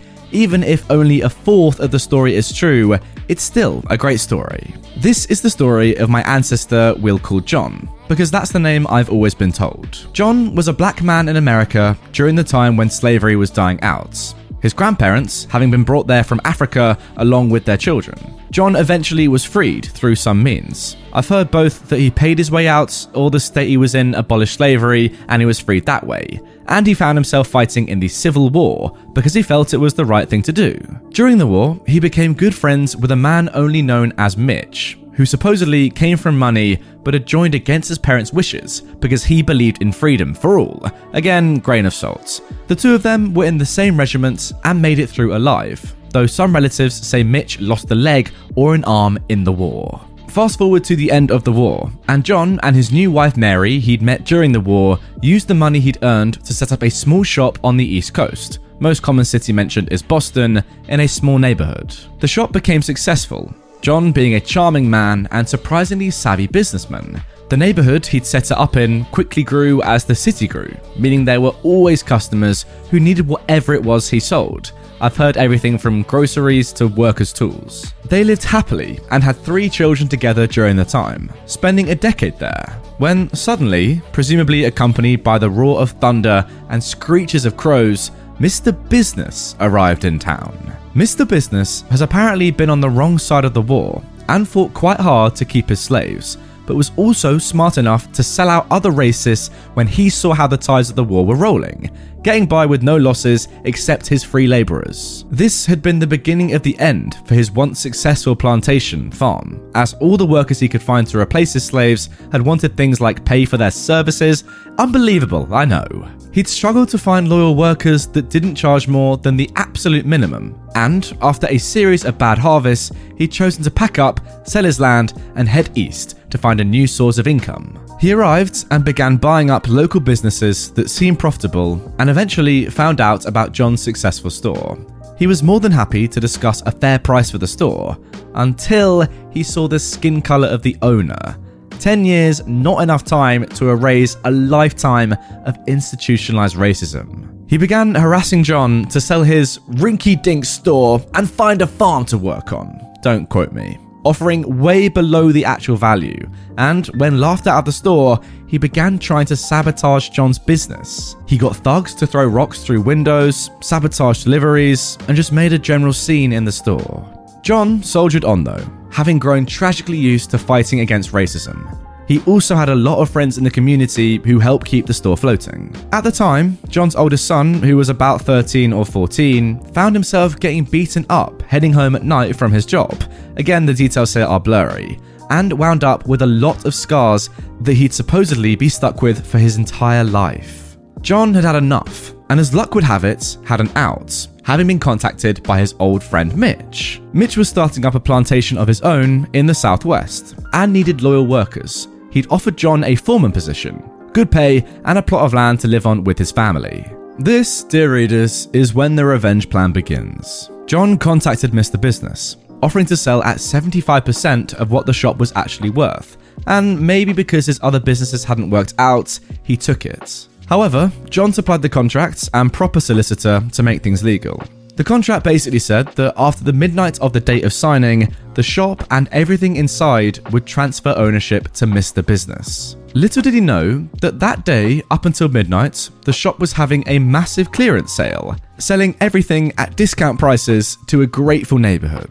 When they closed up that night and mailed the keys to Mr. Business, there was little left to sell in the store, if anything. John never found out what happened next, as they left town soon after and never returned. But personally, I'd like to think that Mr. Business arrived with his workers to an empty store with no deliveries coming, screaming and crying in the mud as he realized he'd been outsmarted by a lesser species. John and his family moved to work at Mitch's farm for the rest of their lives, John supposedly passing away in his 60s. Thank you for reading. Again, a lot of this is probably embellished, if not straight up a fairy tale, but my family all treat it as a true story, and I felt it was too good of a story to not share here. And there we go, guys. That is the end of that one. As OP even admits, you know, he doesn't really know how much of it is legit, what actually happened back in the day, or how much of it is just hearsay from, you know, people passing that information and telling stories. But I don't really think that really matters, to be honest. The whole point of it is that it's a wonderful story. A black man getting revenge on a slave owner who wants to continue owning slaves is an amazing thing to hear about. And let's be honest, it doesn't really matter if it didn't exactly happen the way it's said in the story. It's still great nonetheless. I want to see this Mr. Business put down in the mud, in a grave, because because he's a disgusting human and trying to, you know, take back control of the people that he used to own and all that sort of stuff and moving across the country to make sure he can still own slaves. It's disgusting. What John's done here is great. I think, to be honest, he could have even gone a little bit further and I don't know, like when he's when he's hearing about his own son getting beaten up, that would stir some very horrible emotions inside, I'll be honest. So I'm, I'm surprised, to be fair, that he only went this far, and I wouldn't even have blamed him, to be honest, if he went a step further and got violent, to be fair. Now, moving on to our second story. Now, this one actually comes from r slash nuclear revenge. So we're kind of stepping up a little bit here. Steal my meds, enjoy divorce, jail, joblessness, and sleeping in your car. 16 years ago, I made a friend one day on the bus. Up until about a year ago, I considered this guy a member of my family. Let's call this guy Joel. So, I keep a crystal bowl on the mantle above my fireplace, full of my medical marijuana. I started noticing that after poker night, my bowl seemed a lot emptier than it should, so I set up a camera to see which one of my guests was helping themselves when my back was turned. Next poker night, once everyone was gone, I pull up the video. There Joel was, plain as day, stuffing like $60 worth of medication into his pockets. I sent him the video and told him he had to return my medication or pay for it, and I told him that if he chose to do neither, he should no longer consider me a friend. He denied it. Even with the video staring him in the face, he said he hadn't taken anything. He even had the nerve to act offended by the fact that I accused him. So I decided to ruin his life. Over the years, he's told me a lot of things he didn't want his wife to know.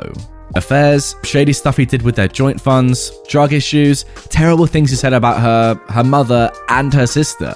I went back through all of our messages and took screenshots of everything secret he'd ever said to me.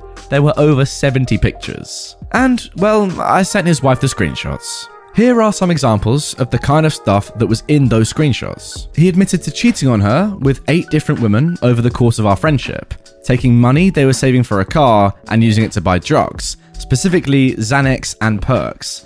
The fact that he was continuing to do drugs after he promised her he was clean and sober. Here are some of the things he said about her and her family. She's a vile, disgusting woman. And the reason they never have sex is that he can't stand the smell in between her folds. He also said he was pretty sure she was molesting her niece. He said that all of her friends only pretend to like her so they can buy oxys off her. Also, as I'm editing this, I just remembered that he said he wanted to get one of his side chicks pregnant because he'd always resented his wife for being infertile. Here are some things he said about her sister. Her sister is an insane harpy. Her sister abuses her kids. This is not true, by the way, he just said it.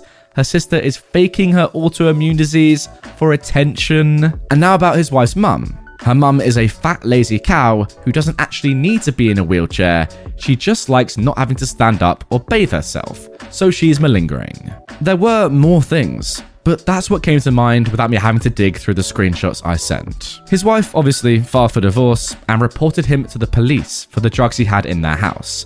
While he was doing his eight months in jail for the pot that he stole from me, his boss filled his position and he lost his job.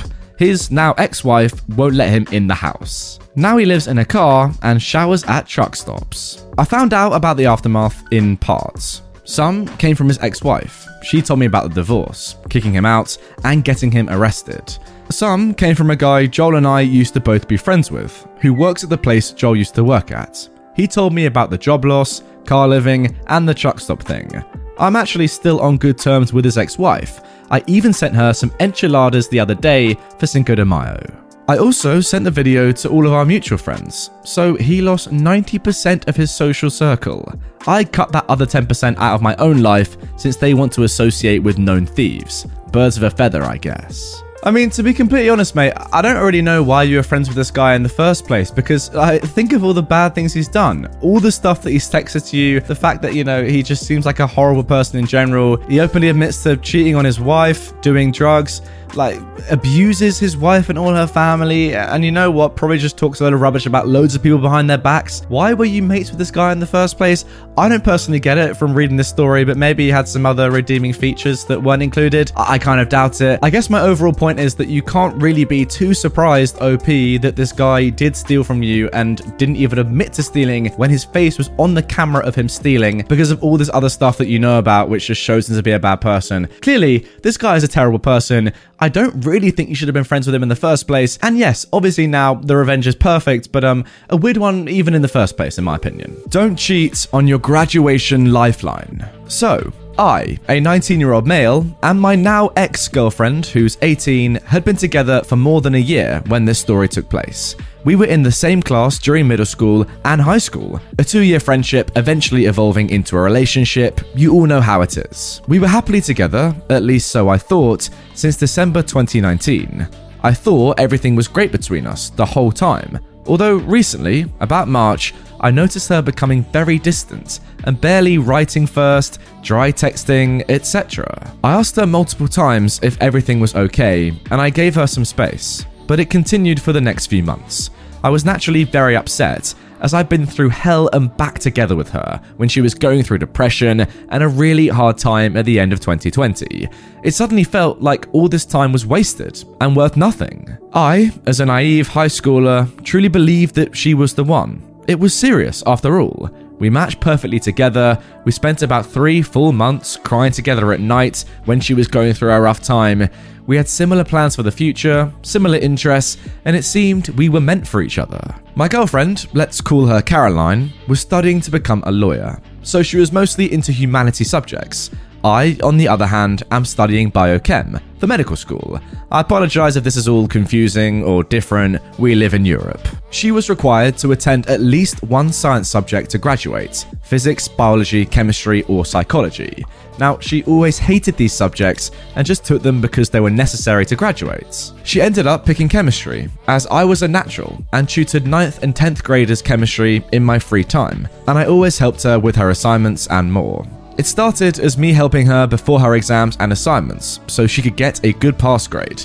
But after her rough time, it warped into me writing half of the assignments for her. In February, she started to do everything with me again, though. We had online the whole time.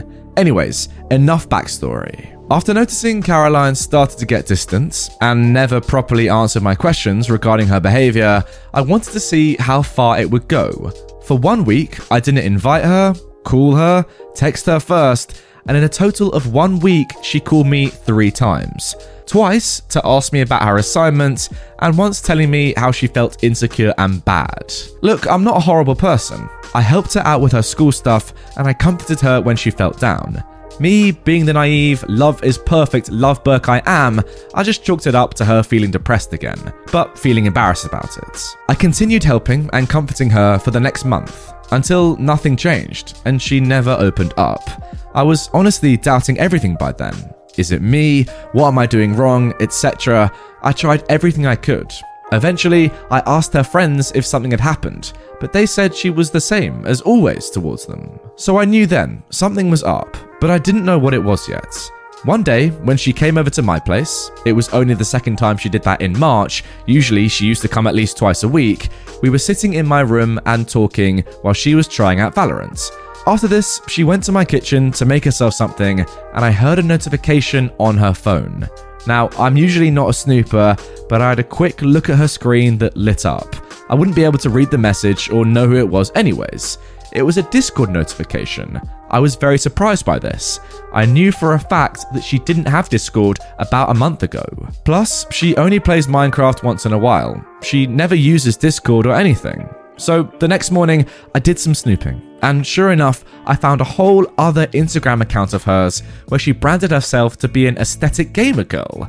Not that there's anything wrong with that, it was just new to me. She'd never told me about any of this. I couldn't find any of her friends following her on that account either.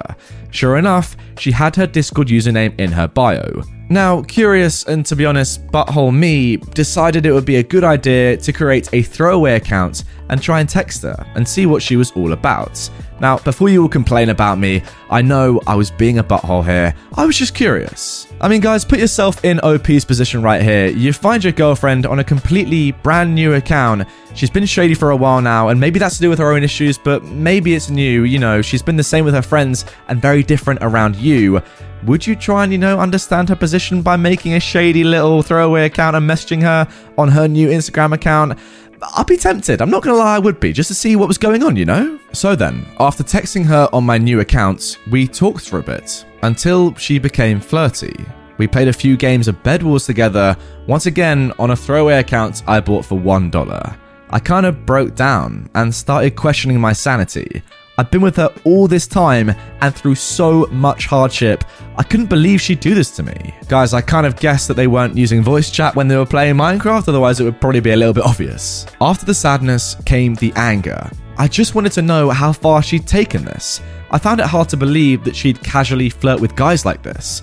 After setting up my first recon mission plan, I found out more about her until I found out about her supposed boyfriend. At that point, I had a huge emotional breakdown, and I felt as if I'd wasted so much time helping someone who would betray me like this. From her Instagram stories, I'd found out later they were sleeping with each other for a whole month by now. This was about when her behaviour started to change initially. It's all adding up now. At this point, I started to hatch my revenge plan. I knew I wouldn't let her off the hook this easily.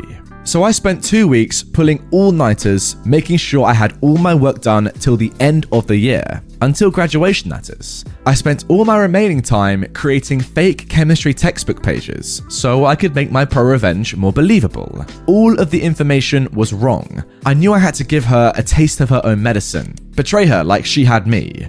For the remaining two months of the school year, I fed her all of this fake information and made sure she got all of her assignments wrong.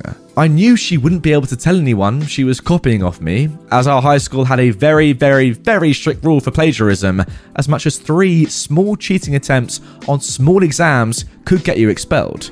So, after letting the pot stew for those two painful, awful months, I let the poop hit the fan. As our teacher had to handle an outrageous amount of classes, she always checked our assignments late, often by two or three months, all at once. I knew I could use this fact to my advantage. After my girlfriend submitted her final assignments that were worth a huge percentage of our final graduation grades, I told her I knew about her shenanigans that had still been going on for the three entire months at this point. I told her how she'd hurt me and how it would come back to haunt her. I made sure of that. She mostly brushed it off and acted as if I were the villain, as I couldn't just leave her, and that she was only friends with that guy. Although I told her something was going to happen, I never told her what it was going to be. Trust me, she never saw this coming. One week later, the end of year results rolled around. When we received our final grades, I was over the moon as I'd passed with flying colours. On the other hand, her not so much. Due to her final assignments and all quarter four work equaling an F, she called me crying and asking for help. She told me she wouldn't be able to graduate if she didn't receive at least a passing grade for this year. She told me our teacher gave her a final chance after telling her how disappointed she was. Caroline has two more months at school with an extra one on one online lessons with our saint of a teacher. Honestly, props go out to her. To be honest, I felt really bad for her and her situation, knowing very well that if she didn't work her butt off in those two months in a subject she hated, she'd have to repeat the last year, without someone constantly helping her with her chem this time. That compassion, though, quickly went away, and I told her I would help her, but only if she apologised and paid me my regular tutoring fees. Caroline went full on ballistic after that and screamed at me. How could I do this to her? I hung up and she called me a few seconds after, apologizing and agreeing to pay for my help. She now has two months of intense memorizing with her ex if she wants to graduate. Oh my god. And there we go, everyone. That is the end of that pro revenge story. I mean, it's only pro revenge. It's not the most insane revenge story that I've ever heard or told on this channel. But if you think about it, the ramifications on OP's ex girlfriend could genuinely turn out to be nuclear. She was leeching off of his good work the entire year, probably even longer, let's be realistic, from the start of their relationship. Now she has to do a subject that she hates, as long with the rest of her entire year, and she has no help. So I think she could be in the mud. And think about it if she never graduates, if she never passes, her whole life could be in tatters just because she cheated on her boyfriend who was helping her so much. Not even just with assignments, but in life in general. When you're going through a period of depression, you can lean on someone like that and, you know, talk to them about your problems and cry with them at night. Why then throw that all back in their face? I don't understand it personally, but hey, she got her comeuppance and, and that is justice served. Let's be realistic. I mean, ultimately, it was her fault in the first place for, you know, using her boyfriend OP for his good work. Because ultimately, you're never going to really achieve anything in life, even if it's just at school, if you're using other people's hard work and, you know, just cheating and copying. Yeah, you might get some results short term, and fair enough, she probably would have passed with OP's help, but what about the long term? You can't just go on living your life cheating and copying other people. So that's that's a negative thing. But the worst thing by a mile is, is the fact that you're cheating on this wonderful guy. I mean, he seems so nice. He's helping you out in so many ways. I'm so sorry, man. From a brother to a brother, I'm sorry that this happened to you. You don't deserve it. You deserve someone better because that is just disgusting. All the time, effort you've put in to get thrown back in your face like that for someone who wants to become a an Instagram baddie, playing Minecraft with the lads, cheating on you with other Minecrafters. It's terrible. It really is. I'm sorry. Fate helped me get back at my brother. My brother is 23. We're twins. And he is so mean. He's constantly doing messed up stuff to me. I'm a 23 year old female. But the worst thing happened five years ago. I got my first boyfriend when I was 18 and a senior in high school. I know we were young, but I really, really loved him. We'd been dating for 10 months when my brother randomly decided, for literally no reason at all, to make up a story about how he caught me cheating and tell it to my boyfriend. He planned it all out. He came up with the details, he made it sound real, and because he's such a scarily good liar and a master manipulator, my boyfriend believed him. No matter what I said or did to prove it wasn't true, he believed my brother over me. My brother kept up with his act the entire time and refused to admit he was lying. At one point, I thought I'd finally gotten my boyfriend to believe me, but then he broke up with me a few months later and confessed it was because he was still convinced I cheated on him and he couldn't move past it. He said, The worst part is that you won't just tell me the truth. And not to sound dramatic, but that still haunts me. I want to cry every time I think about it and I still miss him to this day. Also, I think it's important to note that my brother has never once apologized. He's so insanely mean that he just thinks it's funny. I even asked him once if he'd consider hitting my ex up and telling him the truth for my peace of mind, and he just laughed at me. I never got over what my brother did, and I always told myself I was gonna do the exact same thing to him one day. He's dated several girls since high school, but he'd never been serious enough about any of them for me to consider tricking them. I knew it wouldn't hurt him like it hurt me if I just tricked one of his flings or something. But he finally got his first serious girlfriend last year, and after thinking about it for a long time, I decided I was to do it. We live in different places now, so I had to do it all online. I used a different method than he did. I contacted his girlfriend, pretending to be the girl he'd been cheating with. I made up an elaborate, detailed story, like he did to me, and even photoshopped proof and stuff. I made my story even more believable than he made his. And exactly like he did to me, I went as far as denying it even to him because I knew he might use my texts or calls to prove to his girlfriend that it wasn't true. He knew I was behind it though, solely because the girl I made up doesn't exist and there's no one else that would do it. But I kept denying it. His girlfriend wholeheartedly believed me, and my brother kept calling and texting me, begging me to give it up, even though I still wouldn't admit it was me. He was manipulating me and arguing that it's different because I was younger when he did it to me, and my relationship wasn't serious. But my relationship was serious, and like I said, I still miss my ex. My brother really, really messed me up. I have empathy though. He doesn't, and I was starting to feel bad for his girlfriend because she's innocent. I was kind of regretting everything and thinking that maybe I should just tell his girlfriend the truth, for her sake, not his. But then. His girlfriend asked me a question, which led to her admitting that she's been suspicious of him for a long time. So I pried a little bit and encouraged her to look through his phone. She told me she couldn't because she didn't know the passcode, and he wouldn't give her access to it. I guessed a few passcodes I thought it could be and gave them to her under the guise of seeing it once but not being sure which one I'd seen. That was kind of dumb, but I couldn't think of anything else to say, and she didn't question it. She got in because it ended up being the same passcode he's had since 2012, when our dad got us iPhones and made us use the same passcode. What an idiot. Anyway, lo and behold, it turns out my brother actually cheated on her, and my setup was the reason she found out. He's been talking to and hooking up with multiple girls for pretty much the entirety of their relationship insert a lot of exclamation marks right here. I'm not really sure how many that is. Uh, at least 25. That's a lot of exclaiming. Oh, wow, I can confirm it's actually 28 exclamation marks. Goodness me. I'm not surprised, because he is a terrible person, and cheating seems right up his alley. But I'm shocked at the same time. I literally can't believe things worked out this perfectly. It feels like a dream or something. The universe loves me. I hate to revel in his girlfriend's misery, but I was feeling guilty about her being collateral damage. So I feel like this is the best possible outcome. My lie ended up being the truth. Well, not exactly, but you know what I mean. So I didn't scar his girlfriend or leave her with permanent damage for no reason. All my interference did was speed up the process of the truth coming to light. In fact, my brother may have been able to hide his cheating forever if not for me. He probably would have just manipulated his girlfriend and or refused to give her phone access forever. Now, she hasn't broken up with him, and I'm honestly not sure if she will. I don't know how relevant that is, but it attests to how manipulative he is. He screws people over all the time, but somehow always gets his way anyway. It's honestly infuriating and scary. Anyway, I'm still not going to admit to my brother that I'm behind it all, because there's really no point. That would just get me in even deeper trouble. I got a comment on my original post. OP actually posted this story first on r slash relationship advice that said, Deny till you die, baby. And that's exactly what I'm planning on doing. Overall, life's crazy.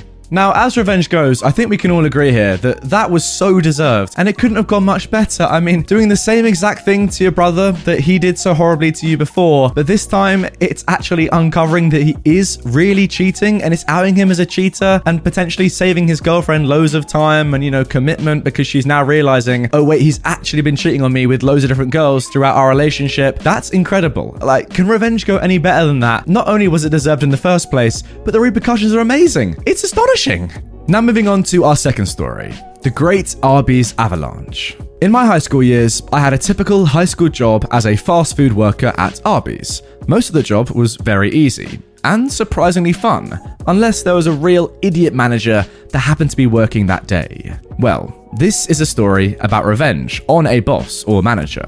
Our store had a real gem female manager that was very out and open about her hating men. She was a lesbian, nothing wrong with that, and made it very clear to all males they absolutely did not matter to her. she'd give females extra breaks, allow them to be late, give them free food, etc. The males, on the other hand, were treated like actual piles of dog doo doo. The manager would leave us alone during busy times and sit in her car. She would take an insane amount of smoke breaks and then whine and complain at us when she'd come back and things would be all backed up. Eventually, several months of her garbage attitude and clear hatred got the best of me, and one day I had enough and I hatched a plan. Arby's, at that time, used to take call ahead orders on large workplace or party orders. People would call in and say they needed X amount of sandwiches for a luncheon. These call in orders didn't need to be verified in any way, anyone could call these in. I heard a different manager one time explain to someone that if someone were to call in a $300 order and ditch the order, he'd probably get fired for allowing that much beef to get wasted. The roast beef product at Arby's is treated like gold. One day, I knew this manager was working with me, and I executed my plan. About halfway through the shift, I used the bathroom and texted a friend that was willing to help me. I simply texted him, It's go time. My buddy then calls our store and puts in an order for 200 roast beef sandwiches, which at that time would be about 300 to $350. This didn't affect me whatsoever because I was on drive through that day and didn't need to make the food. My manager immediately gets fuming that she had to make all this food and starts the process. After about an hour, she gets finished and goes on a tirade about how stupid everyone at that store is. Over the next two hours, it was next to impossible for me to hold in my laughter, as I could tell she was growing very angry and worried that the order was never getting picked up. I started noticing her making phone calls to other managers and upper management people about what the heck to do with 200 roast beef sandwiches. Eventually, it was time for me to clock out and go home, so I did. Over the next several times I worked there, I noticed I was not with this idiot manager anymore. In fact, I never saw her ever again. She either quit or was fired. I guess I'll never know. Alright, first of all, great revenge. There is no need to be sexist in the workplace, especially if you're a manager and you're overseeing a lot of employees. How can you just blindly, you know, choose the females over the males and, and give all the females like breaks and, and free food and just disregard the males? Doesn't seem fair to me, doesn't seem equal. Secondly, though, I have to say, and this is the main thing that I've taken away from that story, is that actually the policy of Arby's? You don't have to verify a massive order like that. I'm pretty sure that makes zero sense because surely you'd have to put like a deposit down or a down payment or give some sort of verification because it's quite a large order, you know, $300 worth of food. And if that goes to waste, as we've seen in the story, um, it's not going to be good for anyone, really, is it? So uh, the fact that there was no way of like verifying that the order was actually made by a legit person, not a prankster, someone who actually was going to use and eat the food, that's, I'm not going to lie, a problem on Arby's behalf. Do you not reckon though, guys? Like it's a bit weird that Arby's wouldn't have, you know, a policy in place to make sure that the the identification of the person buying that big stock was confirmed and that, you know, they weren't just scamming you or pranking you or getting their revenge on you. Do shady things, fire my boss, hide millions from your clients? I don't think so. This happened a while ago, but it's still so fresh in my mind. I left college with a business degree in one hand and no job in the other. And like so many colleges, the promises of alumni willing to give jobs to graduates could not have been further from the truth. So I had to seek out my start from the bottom. I found a good job in operations at a company. Now I can't say which without giving it away. I had a great boss who taught me pretty much everything I needed to know. Work was great and the money was good. I need to explain how the business worked so you can understand how my plan worked. The corporate office was in California, and we were not. There are a lot of things that went on at this company, and I can't get into all of them because it would just take away from the story.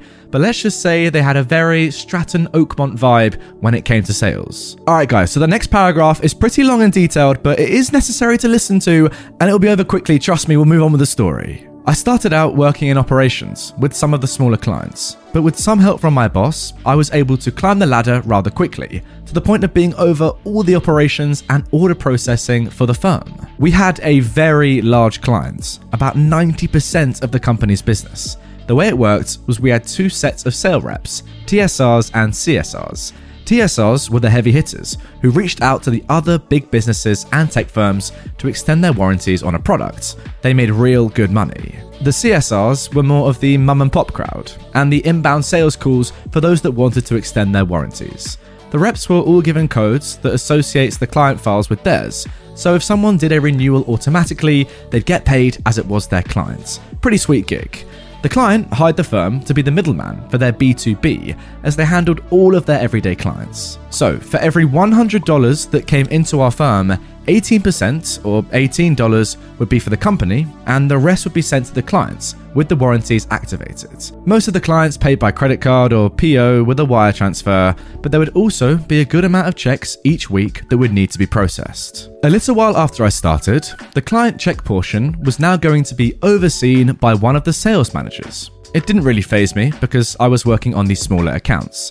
Since we were a publicly traded company, all the sales reps' orders had to go to operations to be fulfilled. They weren't allowed to process them on their own. This is when things started going downhill. My boss at the time was given temporary access to the financials as they were hiring a new CFO and he had a background with it. We went to lunch like we had done plenty of times before, but he seemed different.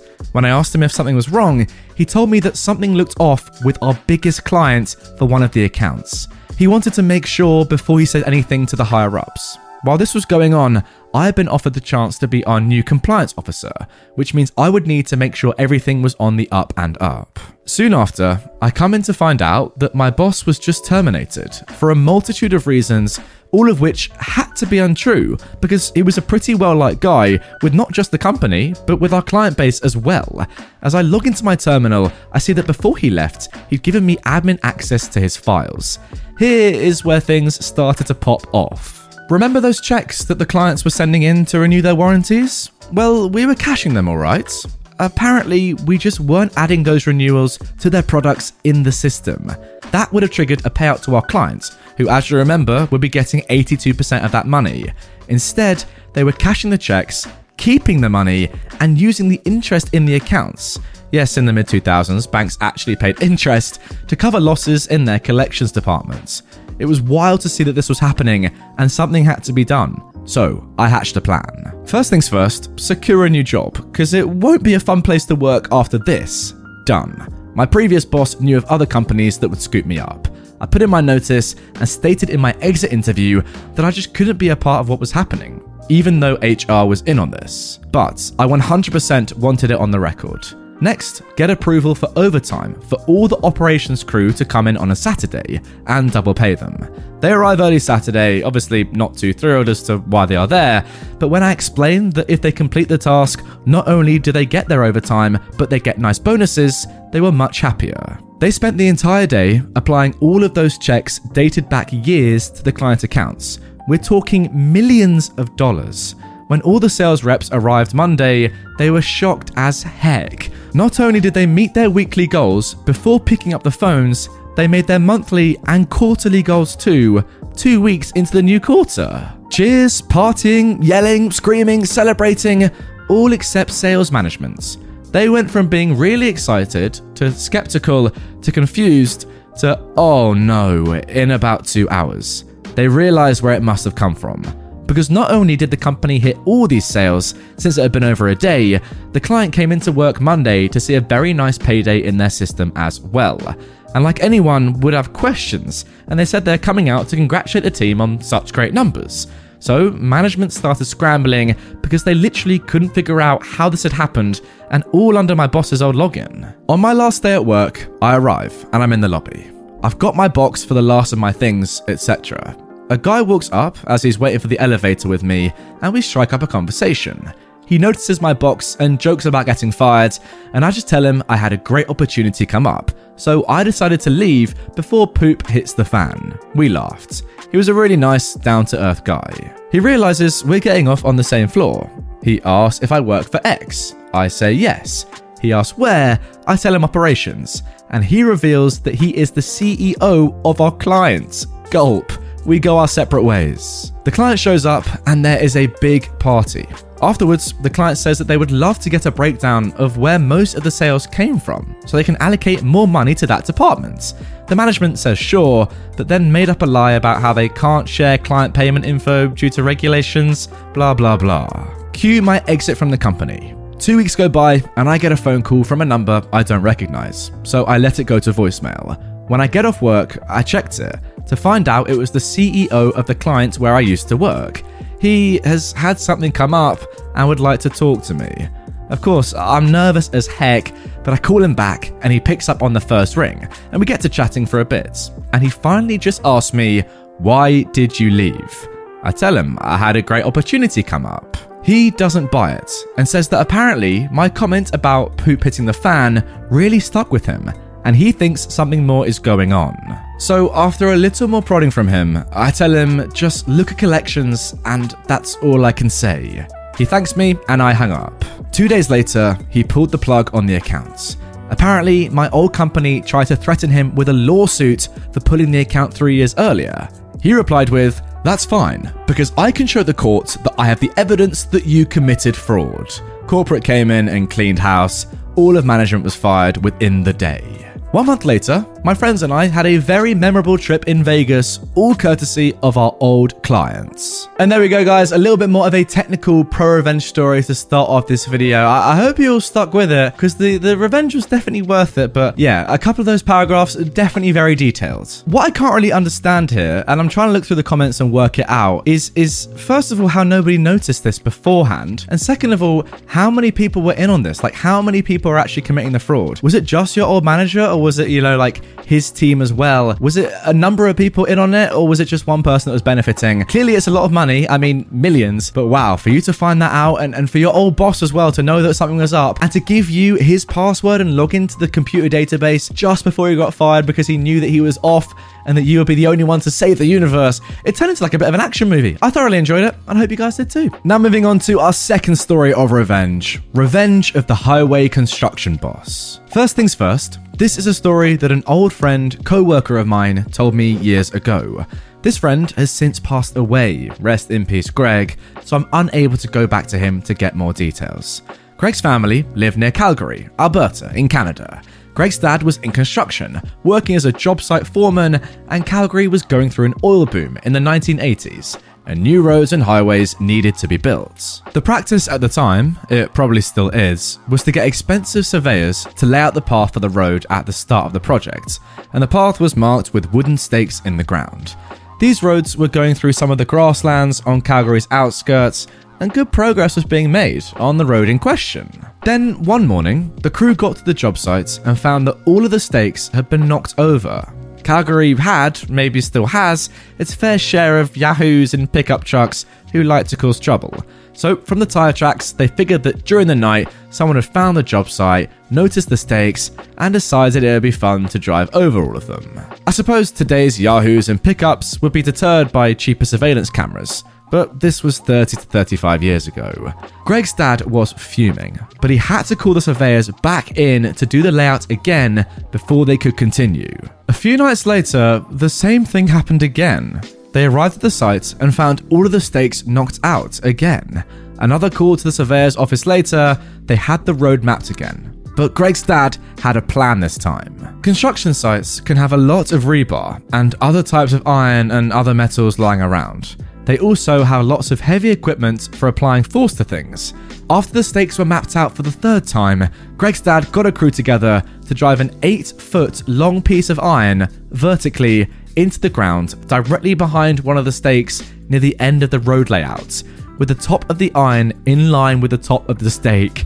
Then he waited. This is going to be unbelievable. I want to know what happens right now. A small number of days later, he got to the job site and found a wrecked pickup truck in the field along the road's path. Its oil pan and other undercarriage components had been ripped off by the metal post that was protruding from the ground. They had signs all around the site indicating that unauthorized vehicles were prohibited, entering was at your own risk, etc. So they were covered from a legal standpoint. With the truck as evidence, they were able to find its owner and have him charged with trespassing, destruction of property, mischief, and anything else that they could make stick. Alright, firstly, fantastic revenge, don't get me wrong, but the cynic in me is thinking that could have gone so much worse for the driver. Like, imagine he dies. I don't know, maybe the truck, like, really has a you know a big collision goes off to one side or something and, and he literally somehow dies the bloke greg's dad could then be in serious danger could be facing murder charges so while it was a great prank and something obviously had to be done. I'm not it's just risky, isn't it? I mean, fair enough, it worked out brilliantly. The guy was fine. I, I assume just got out of his van. The van was absolutely total, and he just booked it, trying to get away with uh, with no evidence. But yeah, brilliant stuff. I mean, I don't really know why he was doing that in the first place. What sort of enjoyment do you get from just knocking over loads of stakes? I mean, maybe it's fun once, but you're ruining people's days. But wow, I mean, it's risky, but it's risk versus reward, isn't it? He could have died in one percent chance, man. 0.1% chance he dies, but 99.9% chance you get some fantastic revenge, and this guy gets the karma he deserved. And there we go. Really hope you did enjoy r slash pro revenge, the movie best of 2021 edition. There have been some great revenge stories that I've covered across this year. I think you guys will agree, and I hope that I've selected the very best to go in the video you've just watched. If you did enjoy it and you want to see r slash pro revenge, the movie part one, it's on screen right there. If you're for some reason not satisfied by this two hour long video of pure revenge stories and you want more right away, there you go. If you are new to the channel, subscribe here for daily Reddit content, and I'll see you guys all tomorrow with a brand new video. Hey, it's Paige DeSorbo from Giggly Squad. High quality fashion without the price tag? Say hello to Quince. I'm snagging high end essentials like cozy cashmere sweaters, sleek leather jackets, fine jewelry, and so much more. With Quince being 50 to 80% less than similar brands and they partner with factories that prioritize safe ethical and responsible manufacturing. I love that. Luxury quality within reach. Go to quince.com slash style to get free shipping and 365 day returns on your next order. quince.com slash style